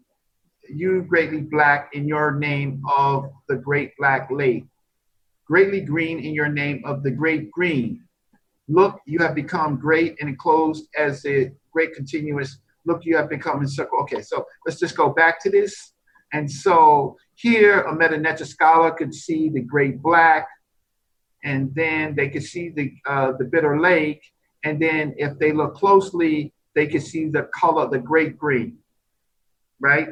So is there with that squiggly line, that in and the um, the the uh, the land and then the where. So here we have the same thing. We have in um, of course middle Middle Egyptian is the best of the uh, Egyptian language where it becomes very sophisticated. Um, in Old Egyptian, they did have some determinatives, uh, but in this case, we got we, we do understand uh, that uh, we, we see the uh, the great the, the great the great green. The great green is a thing. Um, so um, now, uh, now this uh, the first part of the first part which I didn't show. It says, "O Osor, uh, the ruler, uh, rise, lift yourself up. Your mother Nut has borne you. Geb has wiped your mouth for you. The great uh, uh, protects you and has put for you your foe under you. Carry one who is greater than you, then to say him in your name of the great Saw shrine. Lift up him who is greater than you, then say your name of the Thinite nome. Now, I'm going to come back to this. For you who are careful, right? Just make a note that I'm talking about Tejenu and the Thinite, or the Europeans call it the Thinite nome, right? Just remember this, right? This is from Jennifer Helen and the other uh, uh, translation was from Johanna uh, Grzebaska. Now, Asar believes that Kemet with the Neoglyph does not show up until the Middle Kingdom. Here is assuming that the European God is correct again. The earliest forms of the word Kemet have the Alan Gardiner N23 as determinatives. See Gardiner, 1957.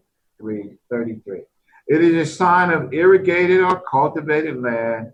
Ogden Goelet, in his seminal essay, Kemet and Other Egyptian Terms for Their Land, Goelet, notes that Kemet made its first appearance as a name designation for Egypt in Dynasty 11 during the rule of the monarch Nefertari, Mentuhotep II. A matter of fact, both Kemet and Ta-Meri made their debut during this time prior to the Middle Kingdom. Egypt was simply known as uh, Kinu, the residence, literally interior, right? Uh, the words Kemet and Ta-Meri are considerably more common in literary texts. I'm reading it like this way, unexciting, because that's just how Europeans talk. They just talk like that, right? The uh, authoritative. The earliest form of the word Kemet has the Alan Gardiner 23 as the determinative.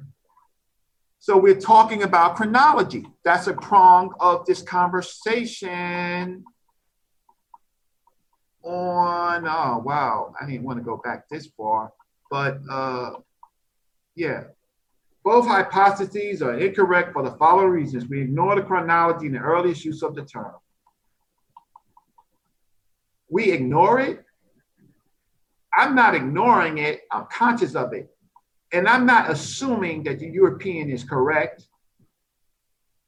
I'm not going to assume that the European is not. I'm going to look. Now, remember early on, I asked Dr. Uh, I asked uh, William Randolph X, who was my uh, uh, William Randolph X was in the craft of Amin Ra. I mean, sorry, craft of Hugh. And he was a close, but besides that, he was closer than Dr. Ben than the, the, the craft that Dr. Ben created for us to for people to understand. I'm not a member of the craft of Hugh Nefer. I'm not a member. I was uh, younger, Sons of Africa. We were being um, kind of uh, trained to enter the craft. Uh, that never happened. And my teachers, Professor Small and Dr. Jeffries, decided no, we want our students to be more free of thought and not confined by any obes uh, because then they're confined by the obes. Now, anyway, uh, I asked William Randolph X about uh, why is it the black land? And he said that, um, you know, you have to look in the pyramid text. Dr. Ben says, look in the pyramid text. There are other places, but the uh, the earliest form is in the Old Kingdom in the uh, uh, in the pyramid text, and um, yeah. So you look in the pyramid text. A lot of times you do see the word Kemet, not with the glyph. You don't know if it's talking. You know, you you you're assuming because you're reading translations. You're you're just reading what they say, but you're not trying to prove anything or look for anything. Anyway, uh, according to Asar, the oldest. Uh, uh, usage of uh, of Kemet is the uh, comes from uh, comes from uh, uh, Ogden Goelet because she's quoting again our white God, Ogden Goelet. I don't have a problem with quoting white folks, but you know I got to look, right? Most of a lot of times they're right. A lot of times they're incomplete because a lot of times they're publishing books for the general population or for the medium experts. But Europeans hide their hand and hide their work. Some of the books that we need uh, cost five thousand dollars, ten thousand dollars. They're in libraries like uh, uh, in uh, Columbia, uh, libraries uh, that we can't get in without going to that university. But yet they know it's there, right? So I know I'm being long, but I am being careful and I'm being complete. So Ogden Goelet, a white god, said this. So so it's dependent on his European quote, but does not check other sources. Both are incorrect. Your Asar and his European source. First usage is in the pyramid text of Pepi, utterance 674, section 1998b. Uh, um, so at least there is another uh, another European saying that uh, uh, Kemet is in another place. Um, and here it is. Um, the plate is hidden for almost every translation of pyramid text. You will read, you will see, you will see it refer to this. But when you go to the pyramid text, you will never find it because you have to go to yet, um, you have to go to the the one of the first people, the, the most uh, the great masters of the European, not Mercer, uh, not Maspero, not J.P. Allen. You have to go to Kurt Sethe, who's their grandmaster. And in this handwritten note of Kurt Sethe, in the miscellaneous utterance of the pyramid text, written in 1908, though the plate should be well uh, known is not, the implications are enormous. In the old kingdom, stand before the chief. That's basically what saying. Uh, standing before the uh, the, the the kente, right, of the of Kemet at Hep, at Hapi. So that's what the quote is basically saying is uh, aha, uh, ek, uh, hente, Kemet, Hap. That's basically uh, that's basically what it's saying. And this is in uh, a pyramid text. And so there was a, a, a skit where Richard Pryor did. Richard Pryor a skit where he walked in with a bunch of Europeans and he started looking around in his uh, tomb. Uh, and he said, Wow, look, look at all these black things. It's all black. Look, look, look, look at this. These people got afros. These people are cool. Look, look, they look they posing. And Man, look at this. This is a black dude. A black dude. And the Europeans started backing away, right?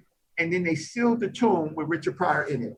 This would be one of the things that you would find in ancient Kemet that the Europeans hold dear to themselves. For if, even though it should be the front center of every book, it is not. So the chronology test of Asar Imhotep uh, failed. He relied, and Asar, man, listen, I mean, Asar is a bright dude. I'm not taking away anything from Asar the man.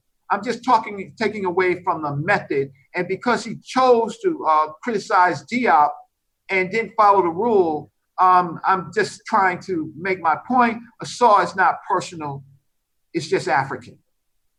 Um, can you still hear me? Yep, we can still hear you. Yeah, can you hear yourself? Is the question.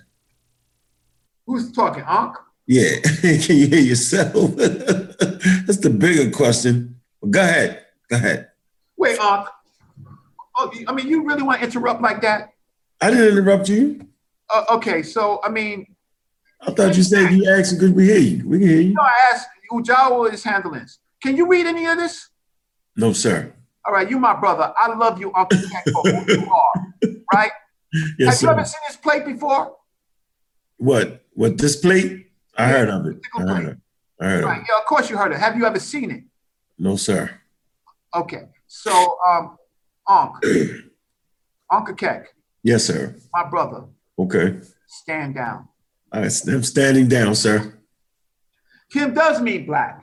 Now, now, so brother Reggie now has to follow Asar's, uh, and saw is not incorrect. Asar is correct about pointing out the assumptions that we make. Asar is doing a great service uh, to our people. He's doing a great service to our people because someone has to respond. I'm just responding for my teachers. Um, if I'm incorrect, they will correct me. And uh, if I'm incorrect, uh, my adversaries will correct me. Uh, so th- if Asar is right wrong, um, uh, he would be corrected, like I am correcting him on the grammar rule. He- uh, uh, so Kim does mean black. So now we're going to get to the prong of his thing. In Asar's presentation, he provides no evidence for ancient Egyptians that Kim does not mean black, except for stating it uh, uh, and not following the feminine singular uh, T rule, showing points that Kim may mean other things and does not prove, prove himself that Kim does not mean black in this context. He simply just used a bunch of variations from our gods, the European, to show look, Kim means black. Kim does not mean black. And, and, and uh, Europeans say this, but uh, you know, Europeans say a lot of things sometimes they actually tell the truth, but you got to look. All right. I mean, I mean, you just can't look. You got to see. So he was looking at what they said. Some things I don't think he agreed. Here, even the Europeans say Kim is the black land and Kim as black, right? With, uh, without being a unit using a determinative, but you got to look. So here, Kim is black and he gives his sources, right? And then there is no determinative. So the first thing we do, we see the determinative that Asar used, right? Uh, as being black, meaning with the hair.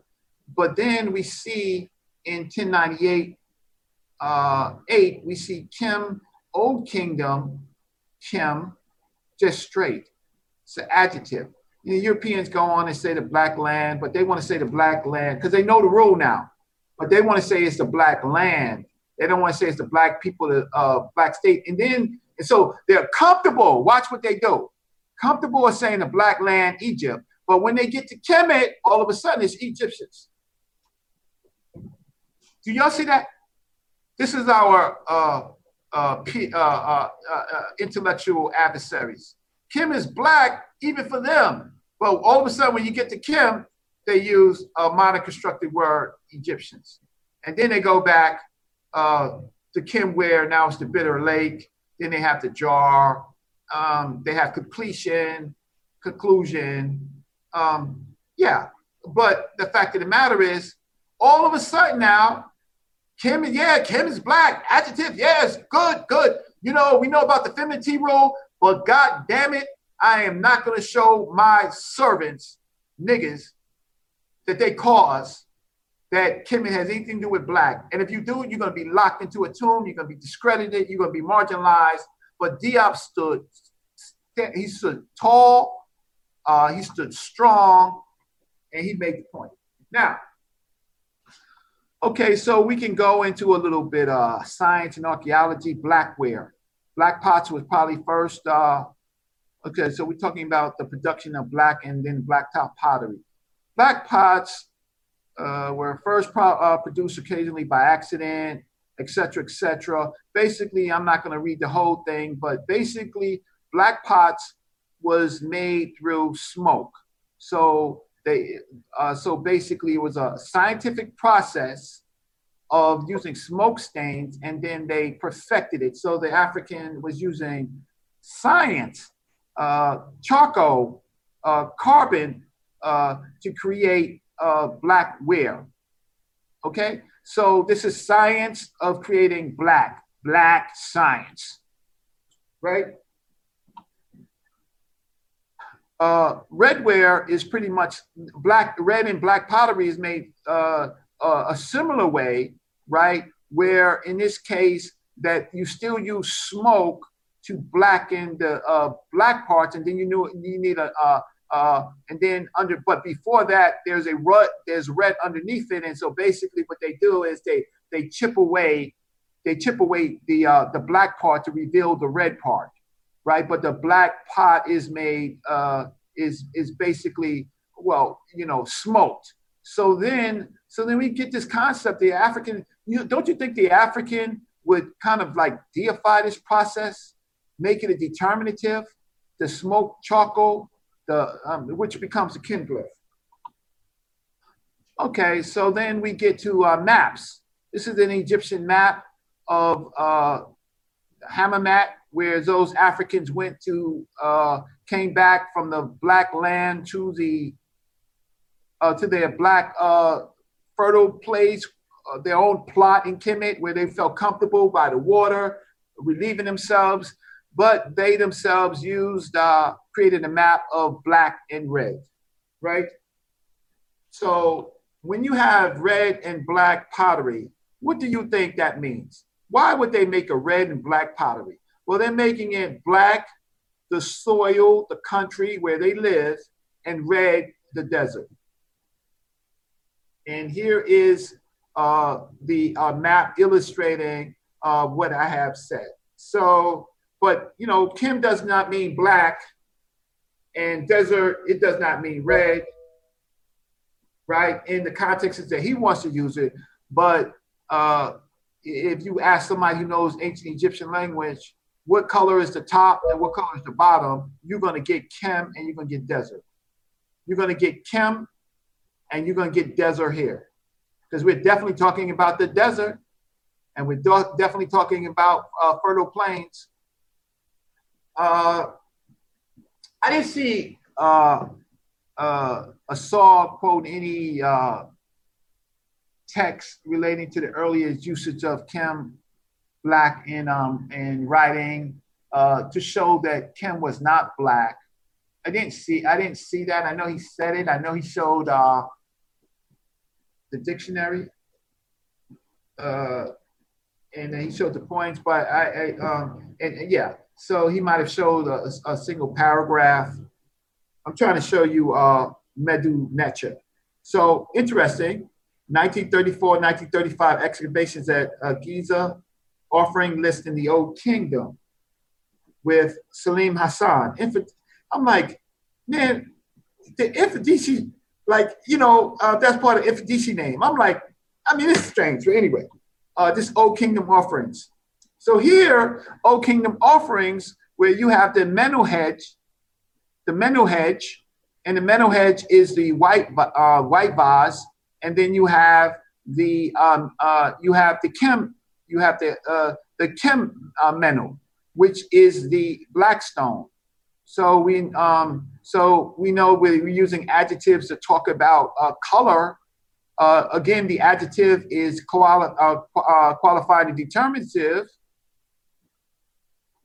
uh, for these particular items. So this is an old uh, Egyptian, old kingdom Egyptian.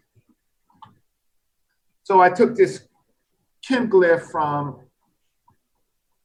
there. Sorry, it's not as clear, right? So the key component, component for production um, of vases is carbon material set on fire to produce smoke. So the glyph of the carbon on fire is a representation of this process. Why would the ancient Egyptians not memorialize this important technology in a glyph that was so widely used in pre-dynastic and dynastic times? The ancient Egyptians were careful to memorialize objects uh, widely used in their writing system. They also uh, used uh, this soot carbon material uh, based on uh, cool, uh, consisted of black, smoke black soot by burning either a cheap kind of Frankenstein, sorry, cheap kind of Frankenstein or the shells of almonds, and then specialty quality used on the on the amount of its supported medicinal properties uh, contained besides carbon. So they put in some juice on the black soot, the medicine, so that they could put it under their eyes, but nevertheless, it's still black eye paint. Now, this is where I get into a little trouble uh, where, you know, may uh, get at me and, and maybe some of the other uh, uh, Medu Neter scholars, because Jao is definitely a Medu Neter scholar. But then we have uh, we have Hor Din, this Horus Din, and we have him sitting on his throne, and then we have uh, him apparently doing the uh, Hepset, the uh, the, the Hepset festival where he has to test his fitness. And uh, we so so we see Har, and then we see Din in the glyphs, and then we see the king, and then we see these other. Uh, we see uh, this is uh, first dynasty, old kingdom, like interesting, right? So we see other things that we can make out. Uh, we see the Nasut or the sweat. Uh, we see uh, uh, basically uh, hat, like uh, Hatshepsut. We, we then underneath, underneath this, we have this object. This is where I'm gonna get in trouble with Joel, and I could, I could, uh, I could take it. I could take it. Where this looks like it's the Q for like caress, and the M the owl, um, saying Kim, and then it looks like the T. Uh, so um, it could be very well something else, but this is, looks like uh, old First Dynasty Kemet right there. Okay, well, this is C. Okay, so um, this doesn't have anything to do with black, uh, but it does have something to do with the people naming their state in this. But but what I am using is I'm not doing the look see method. I'm I'm using my I'm doing I'm being multidisciplinary I am using uh, my skills in Medu which is uh, uh, um, one part, two part less than Ujau, right? Um, um, um, I'm using, but I but I have good uh, comprehension skills, uh, analysis skills. I'm a former engineer. I see him doing a HEPSET. I think that that is, uh, we can all say that that's happening. And but I do see this Kim Met, and uh, that's interesting. So I'm I'm looking at the chronology of Kemet. Uh, so Asar, uh, uh, he goes to uh, Kalenjin language, and he uh, goes and looks at what they're saying. Uh, these may be descendants of ancient Egypt, but this is uh, yeah, this ain't this ain't got nothing to do with grammar rules or anything like that for ancient Egyptian. Uh, but we're looking here. He's looking at Kem roots in the Kalenjin language. Nice way to deflect that he did not know the. Uh, he did not show that or that he used that the adjective qualifies the noun. He goes, uh, and I do think comparative languages are important. Um, yeah, but you know you can't use this chart to, to deal with what we're talking about. Uh, I'm almost finished. Check out, uh, sorry, Theophile Obenga. He says that, you know, he cites another method uh, that we could use to help us understand language between the, even though he uses uh, compar- uh, comparative linguistics, historical comparative linguistics. Uh, he cites another method, is called the semiotic method definition of semiotics, a general philosophical theory of signs and symbols that deal especially with their function in both artificially constructed and natural languages and comprises semiotics, semantics, and pragmatics. So, historical uh, or comparative linguistics is a tool that we can use, but there are other tools. Dr. Edgar, I mean, sorry, Edgar Ridley He's a best-selling author on Amazon.com in the uh, category of African studies. He remains he remains at the top 50 uh, 50 uh, uh, uh best-selling books. Uh, he says he talks about the symptomatic thought process that that that that versus the symbolic thought process. So it has to be symptomatic. It has to have something to do with the functions, solving the solving problems.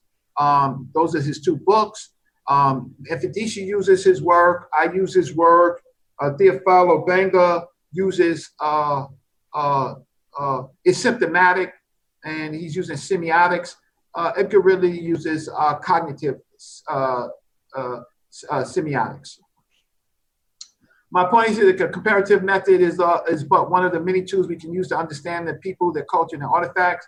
As the bank correctly inferred on the other slide, there are other tools that we can separate our understanding of Africa from the clutches of the oppressors. So Theophile Obenga says, um, let me see, to exit the African general linguistics repetitions and current impasses, as well as secular minded status that of standard description in this and precise language project. Since the comparison is constantly avoided, discarded, ignored, we must necessarily take into account the Egyptian language, Pharaonic and Coptic, which should now have a place in the African University next to the Greek and Latin, Arabic, Dravidian. Um, it, yeah. So as a uh, so uh, we have to, we can use other tools. I'm in no way saying that uh, the the comparative historical historical comparative method is not useful, but in the sense of this conversation is that um, I believe that Asar uh, misused the tool.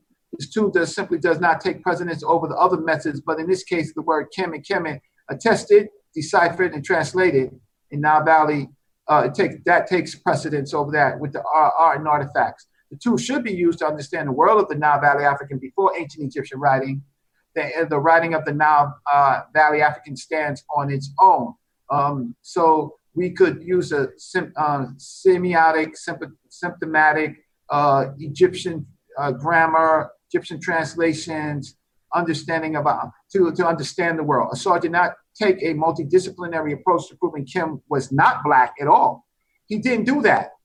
He didn't do that. And, and you know, um, he just simply just did not do that. He assumed that the European was right and that he used other meanings of European scholars, but he did no proof of even looking at whether or not the Europeans were right or wrong. So um, that's why uh, NetraNet won the case, and this is why I'm. Um, so I've showed textual proof, scientific usage proof. Um, I will show color name proof, but you've already uh, asserted that uh, Kim is a color, right? But Asar actually said in the slide that uh, does not mean red, and Kim does not mean black. So Ujao asserted that, but Asar did not. Uh, uh, there's a semiotic uh, proof and there's a symptomatic proof. Neb, uh, he looked at Kim as equal black. Um, he looked at other uh, genetic related languages. Uh, about ancient Egyptian in, in general, uh, Dr. Faraji is an expert in Nubian um, culture, Christi- uh, in the in the later parts, and he he shows that ancient Egyptian, the ancient Egyptian world lived at least up to like 900 BC, um, interrupted by uh, the destruction of Meroe. Uh, uh, it, it, it, it, revived itself actually under King uh, Silko in Christianity. Uh, had another problem with the uh, Arab invasion where, yeah, but he, um, but he, his book is the roots of Nubian Christianity uncovered. Now, so I finished proving all three prongs of the test to show the chronology of the terms Kim and Kemetu at the same time that they mean black. Uh, then earlier, with the help of NetraNet, proving the determinative obligation in its proper perspective using Middle Egyptian grammar. Uh, Diop's adjective qualifies as determinative. Uh, so I, I proved uh, or I looked at the three prongs that no one else has ever done, whether Asar Imhotep accepts my uh, response. Um, today, this was in fact done. I'm essentially I'm done proving that Diop assumed nothing. He didn't assume and remains correct in his defense of Kemet, and then Annette won the debate because he had applied the rule. Asar Imhotep and his colleagues did not prevail because they never showed the Middle Egyptian rule was incorrect. However, I'm surprised that Saul would deny black as a color. So I add some references. So here, color terms in ancient Egyptian, Coptic, four basic color terms are black, white, red, and green. Uh, and then he mentions, of course, uh, you know, what the names are. So, um, um, and then he mentions that they are adjectives can also be used as predicates. And he talks about the eye. Uh, the eye is red. Or the eye is lapis lazuli, like blue. So he's using adjectives. So he is applying, he himself is applying the rule in his context of speech, making them uh, qualified a noun. So what just happened?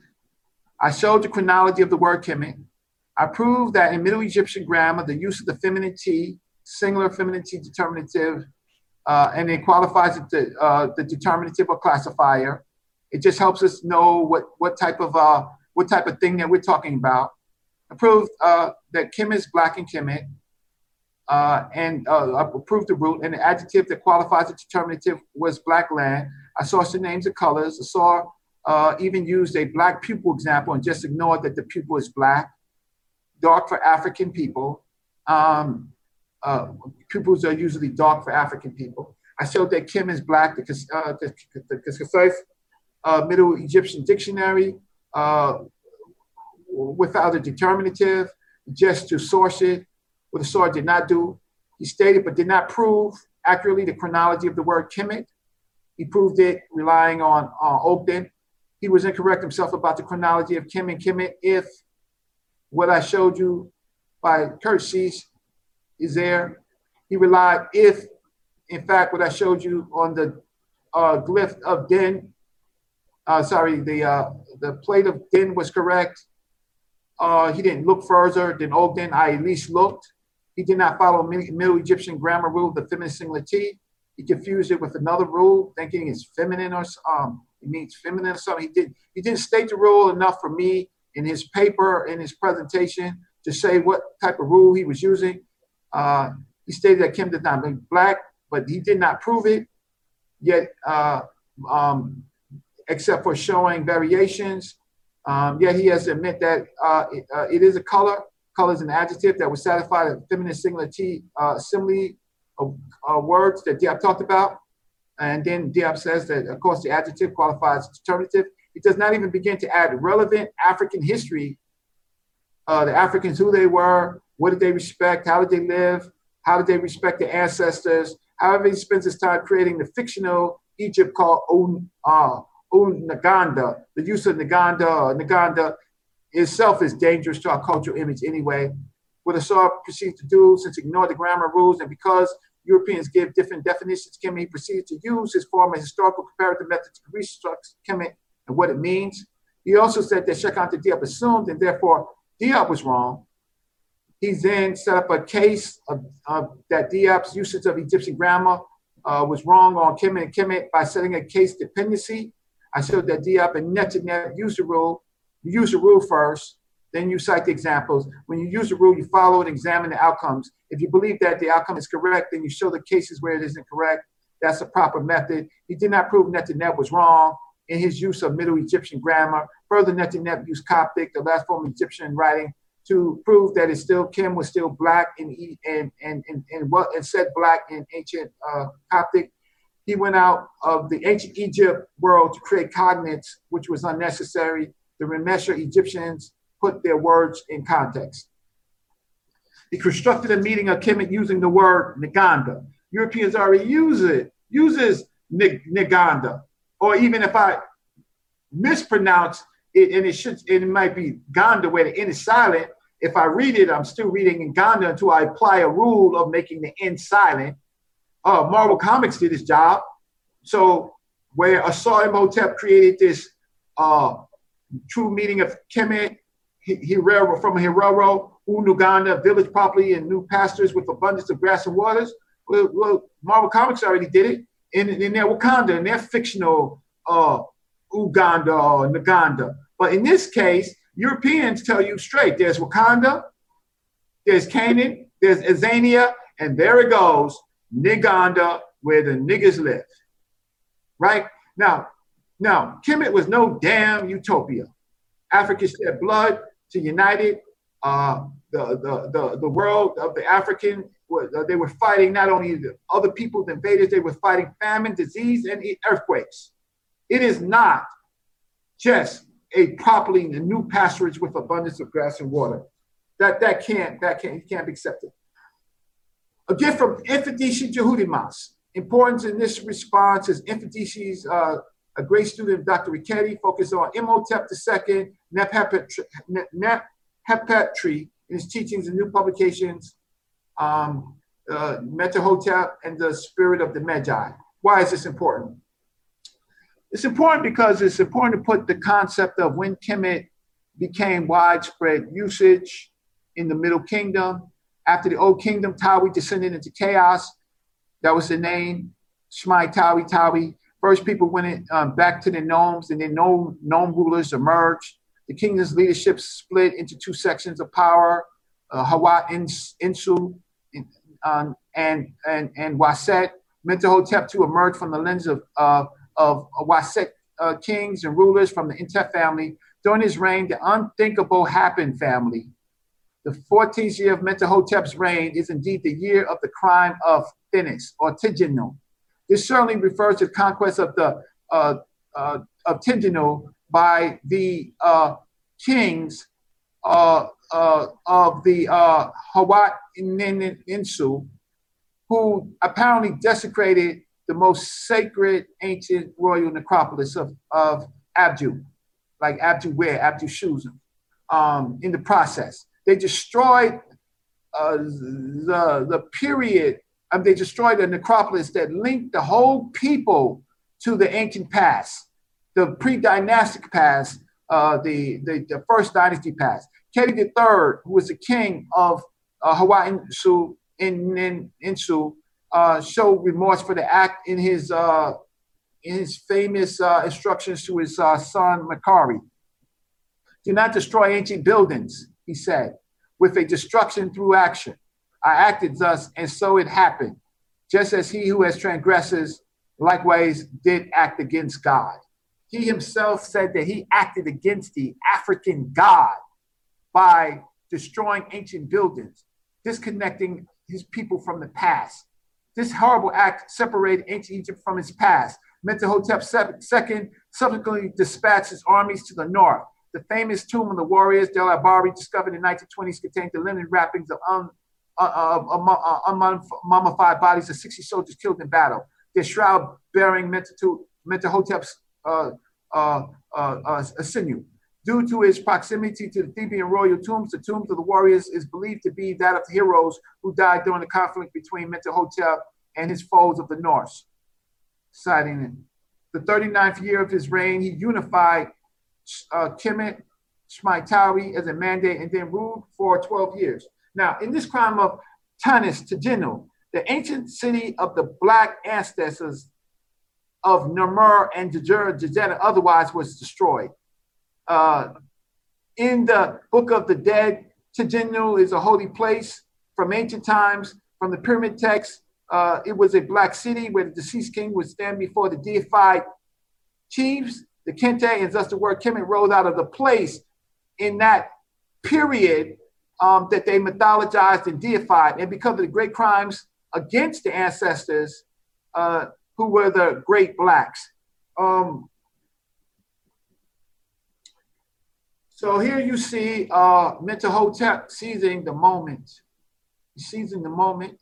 Uh, uh, uh, Infidisi Jehudimas expertly uh, uh, begins to write about this in his uh, story. Here, the, the land is black, representing uh, the land, the state. The red is the desert. He puts it on his face. He makes his face black. Uh, uh, he conquers the red. That's the crown. So, so now this image becomes the symbol of his country, he, he personifies these colors, makes it the face of the people and the ruler. Mentuhotep's uh, his tomb has a pyramid on top. He's familiar with the pyramid text. That's my point of this. It's also the model Hatshepsut's tomb. Mentuhotep uh, makes himself uh, the Kimware, the great black. From this, I'm using semiotic uh, and I'm being symptomatic. This is what Mentuhotep does. He seized on the crime of Keti III, and he was able to take a concept out of ancient Egypt for the for the black kings uh, ancestors, and he and he did he he uh, he he made it symbolic. Here's his wife. His wife, his name, his wife name is uh, Kimset. Is Kimset is a is Kim and Set, and and is written in glyphs, and it basically means black wife, right? Or a a delicate form of Kim without the charcoal, Kimset. And there she is, um, black as ever, Gucci down to her socks. That's the beautiful Kim Set, his wife. Here is interesting because here is Kim Set, but this time she's using, uh, so there's the hair glyph, um, and then it's her name, and she's a royal, she's a royal wife. And here she's being her hair black and beautiful as ever. She's being adored by Libyan women, and there is her name. And now she's applying that name to, uh, or the writer is using the flesh glyph flesh glyph, uh, like like Neterket with the M, a play on words to show who she is. Unify the country, two terms come out of the 11th dynasty, Kemet and Tameri. Ogden says uh, that Asar uh, quoted, Kemet is in this context of the country that Egypt was used to concept. And I'm a, I, I pretty much already said that.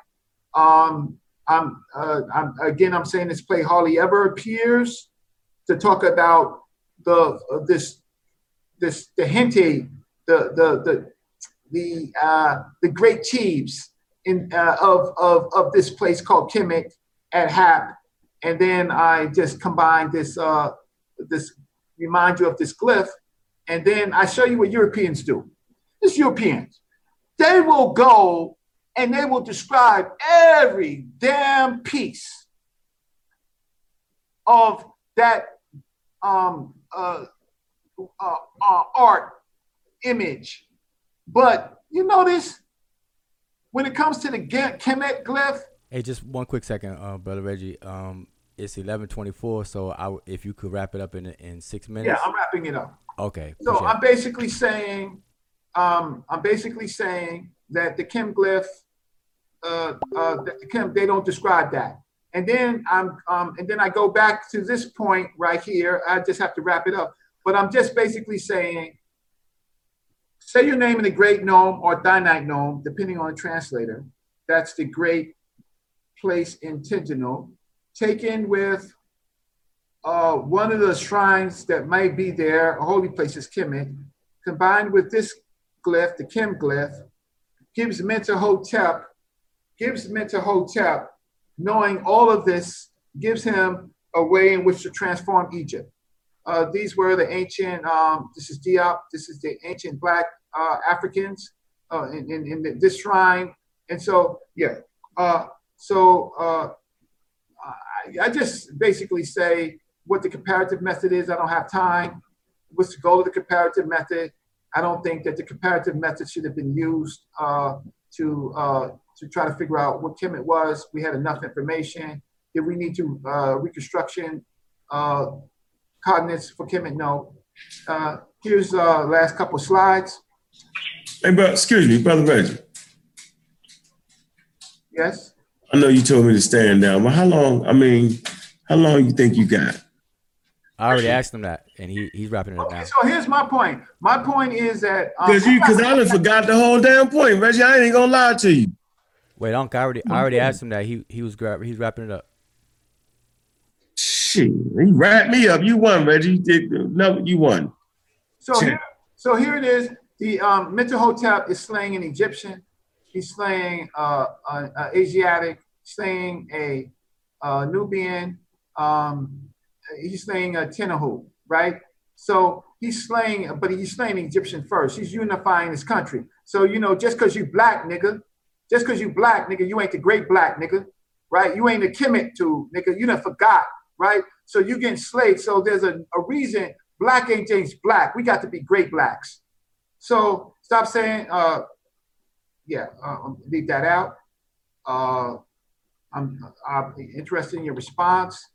Um, the whole point of this presentation is that if you want to learn Medu Neter, uh, everybody interested in learning Medu Neter, interested in this presentation, like my presentation, by Dr. Riketti out.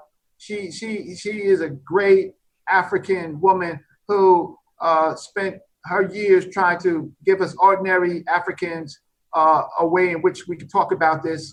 Buy her out. It's at Amazon. I won't talk about my uh, tribute to my teachers. I close. Homage to you, great African ancestors of Ta Nefer, the beautiful land. There is the red and there is the black. And uh, I close. I'm gonna get some water. I close. You you happy, Unc? Okay, so that's good. Uh, Reggie, that, that was man, that was good. You said you get some water. All right, let me. Um, Damn, I'm happy. One second, let me go ahead and. Um, Shit, man, listen. Hold listen. up, Reggie. If you could stop sharing your screen before you get up. Did I catch you? You lady out of there, yo. God, do you write everything down, Wu no, there's a slide up here. So uh, okay, so let me. I gotta stop sharing my screen. Stop yeah. God. Hey, Reggie, how you feeling, brother? You all right? No, I'm I'm I'm I'm I'm, I'm, I'm thirsty. I'm uh, been going for a long time. I, I, yeah. Oh, shit. You said you thirsty. So man, shit. So I, I have I have a I have a question, uh, unrelated to what you were saying, Reggie. Um, but it's for everybody, and it's for the audience actually. Oh, um, oh man, yo. We've been we've been on here for uh, about two hours now. Two hours. And so and so what I would like to do is to um so the video so this video won't be a five hour long video whatever the case is. I would I would rather to close this one out mm-hmm. and then restart another uh video right away. So everybody can we can start fresh where everybody we have a part one and part two. So so this one video won't be real real real long, and we don't have to download it and chop it up and all that kind of stuff. So if that's agreeable to everybody, then we can do that very quickly. And when we start back up, it's on the same channel, the whole nine. Everybody who's watching now can just um, watch the other video. You gonna start another video, man? Reggie won, man. Shit, hands down. So vote, Reggie. vote. You got it. Mm. Uh, but that doesn't was, answer my question. Was it supposed to be that long though, Uja? Did you expect it to be that long? Uh, I would like an answer to my uh, questions because because we're gonna we're gonna extend it even longer, talking about uh, was he supposed to be that long and all that stuff. So, man, um, we can respond tomorrow or something, man. The relook at have some initial questions. We got. Why don't we just do uh ten minutes of initial questions and then close out? Well, I mean, I don't think that that would be. Uh, beneficial because a lot of things you said and a lot of things, you know, because we we allowed you to, you know, we we gave you, you know, the whole floor to speak, you know, and, and, and to go through everything. And I I have exactly everything you said, and just me alone. Uh, y'all about to go to class. So Reggie, I'm I'm about to give you a free lesson in grammar. I'm about to give the audience a free lesson in grammar. Uh, I, I, haven't seen so much dancing around a uh, subject since Beach Street.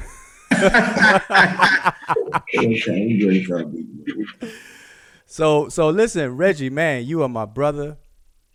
Uh, from from another mother and everything and all of that good stuff and and so you know because we spent B Street, we're in the beat.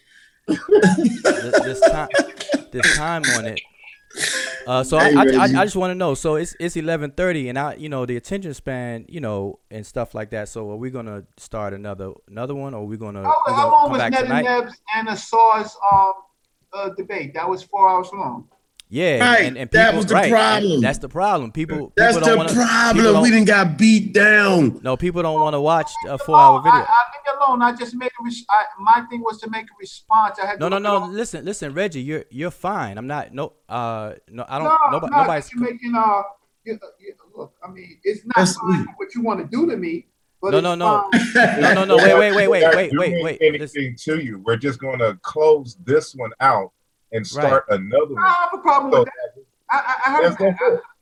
So that yeah. so your all all of your presentation is just one presentation, and people don't have to skip through uh, four to five hours worth okay, of content. so fine. I'm logging out. Send me a link. No, no, no, no, no, no. You don't have to go anywhere. Don't don't be so fast. You you we don't have to go anywhere. It's it's just for the YouTube audience. oh, okay. So so yeah, so so you know we can all relax and and yeah. So that was the only thing. So no, nobody's complaining about how long you took. That was that was good. I like that. That was really good. I mean, Unc I guess is. Unc, I appreciate that, Reggie. Well, Unc is, but yeah, you won that. You won, yo. If it was left to me, yo, I say you won, yo. yes, sir. I don't know how you did it, boy. God, should have wrote the book, man. All right, so this is what we're gonna do. So hopefully the audience is agreeable to it. I know it's late. Again, it's Saturday night. We appreciate everybody uh, hanging out with us. But we're gonna we're gonna start another um, YouTube session um, right when we close this out. So don't go anywhere. Just just look at the channel. You'll see it pop up. Click on it, and we can keep it rocking and rolling. All right. So um, yeah. Can we just start with the rule? Did he get that rule right? That's all I want to know we will discuss all of that on the next uh, oh thing. God, man, put the but, hour on the rule. Okay, hey Reg, you better have gotten that rule right, yo. You went an hour on that I rule. I called it the Europeans, the gods. all right, so so hold on, wait, wait. Can, I mean, I mean, I mean, can we, can we, can I at least get get get this closed out? So so I want everybody yeah, go ahead. Go ahead, um, John. Go ahead, man. So listen. So again, everybody who's watching, we got over 140. We got 100, 140 people watching. So I expect the same people to jump on over to the next video. We're only doing it to keep it bite sized because you know we don't want these four and five hour videos where people don't really. How long is it try to watch now, uh, Wu John? And everything. It's about How two long is it hours. It's about two hours.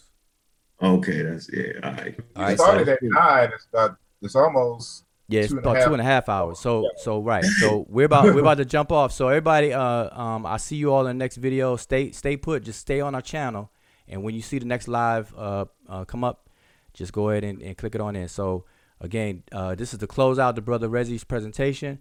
We gave him um, you know, the floor, the mic, all the time, and Do I, every- I, do I? everything like that. Uh, you know, you, Reggie. we respect the brother Reggie. We appreciate him. And we ha- glad to have him and uh, have him back, you know, on the scene. He said he didn't go anywhere, and we know he didn't go anywhere. But it's always good to see the brother. So with that, Yes, I'm gonna say. I'm gonna say Shem Hotep, and we're gonna pick up with this on the next video. Now it's time to beat him up. Now, now, now we have fun. Now.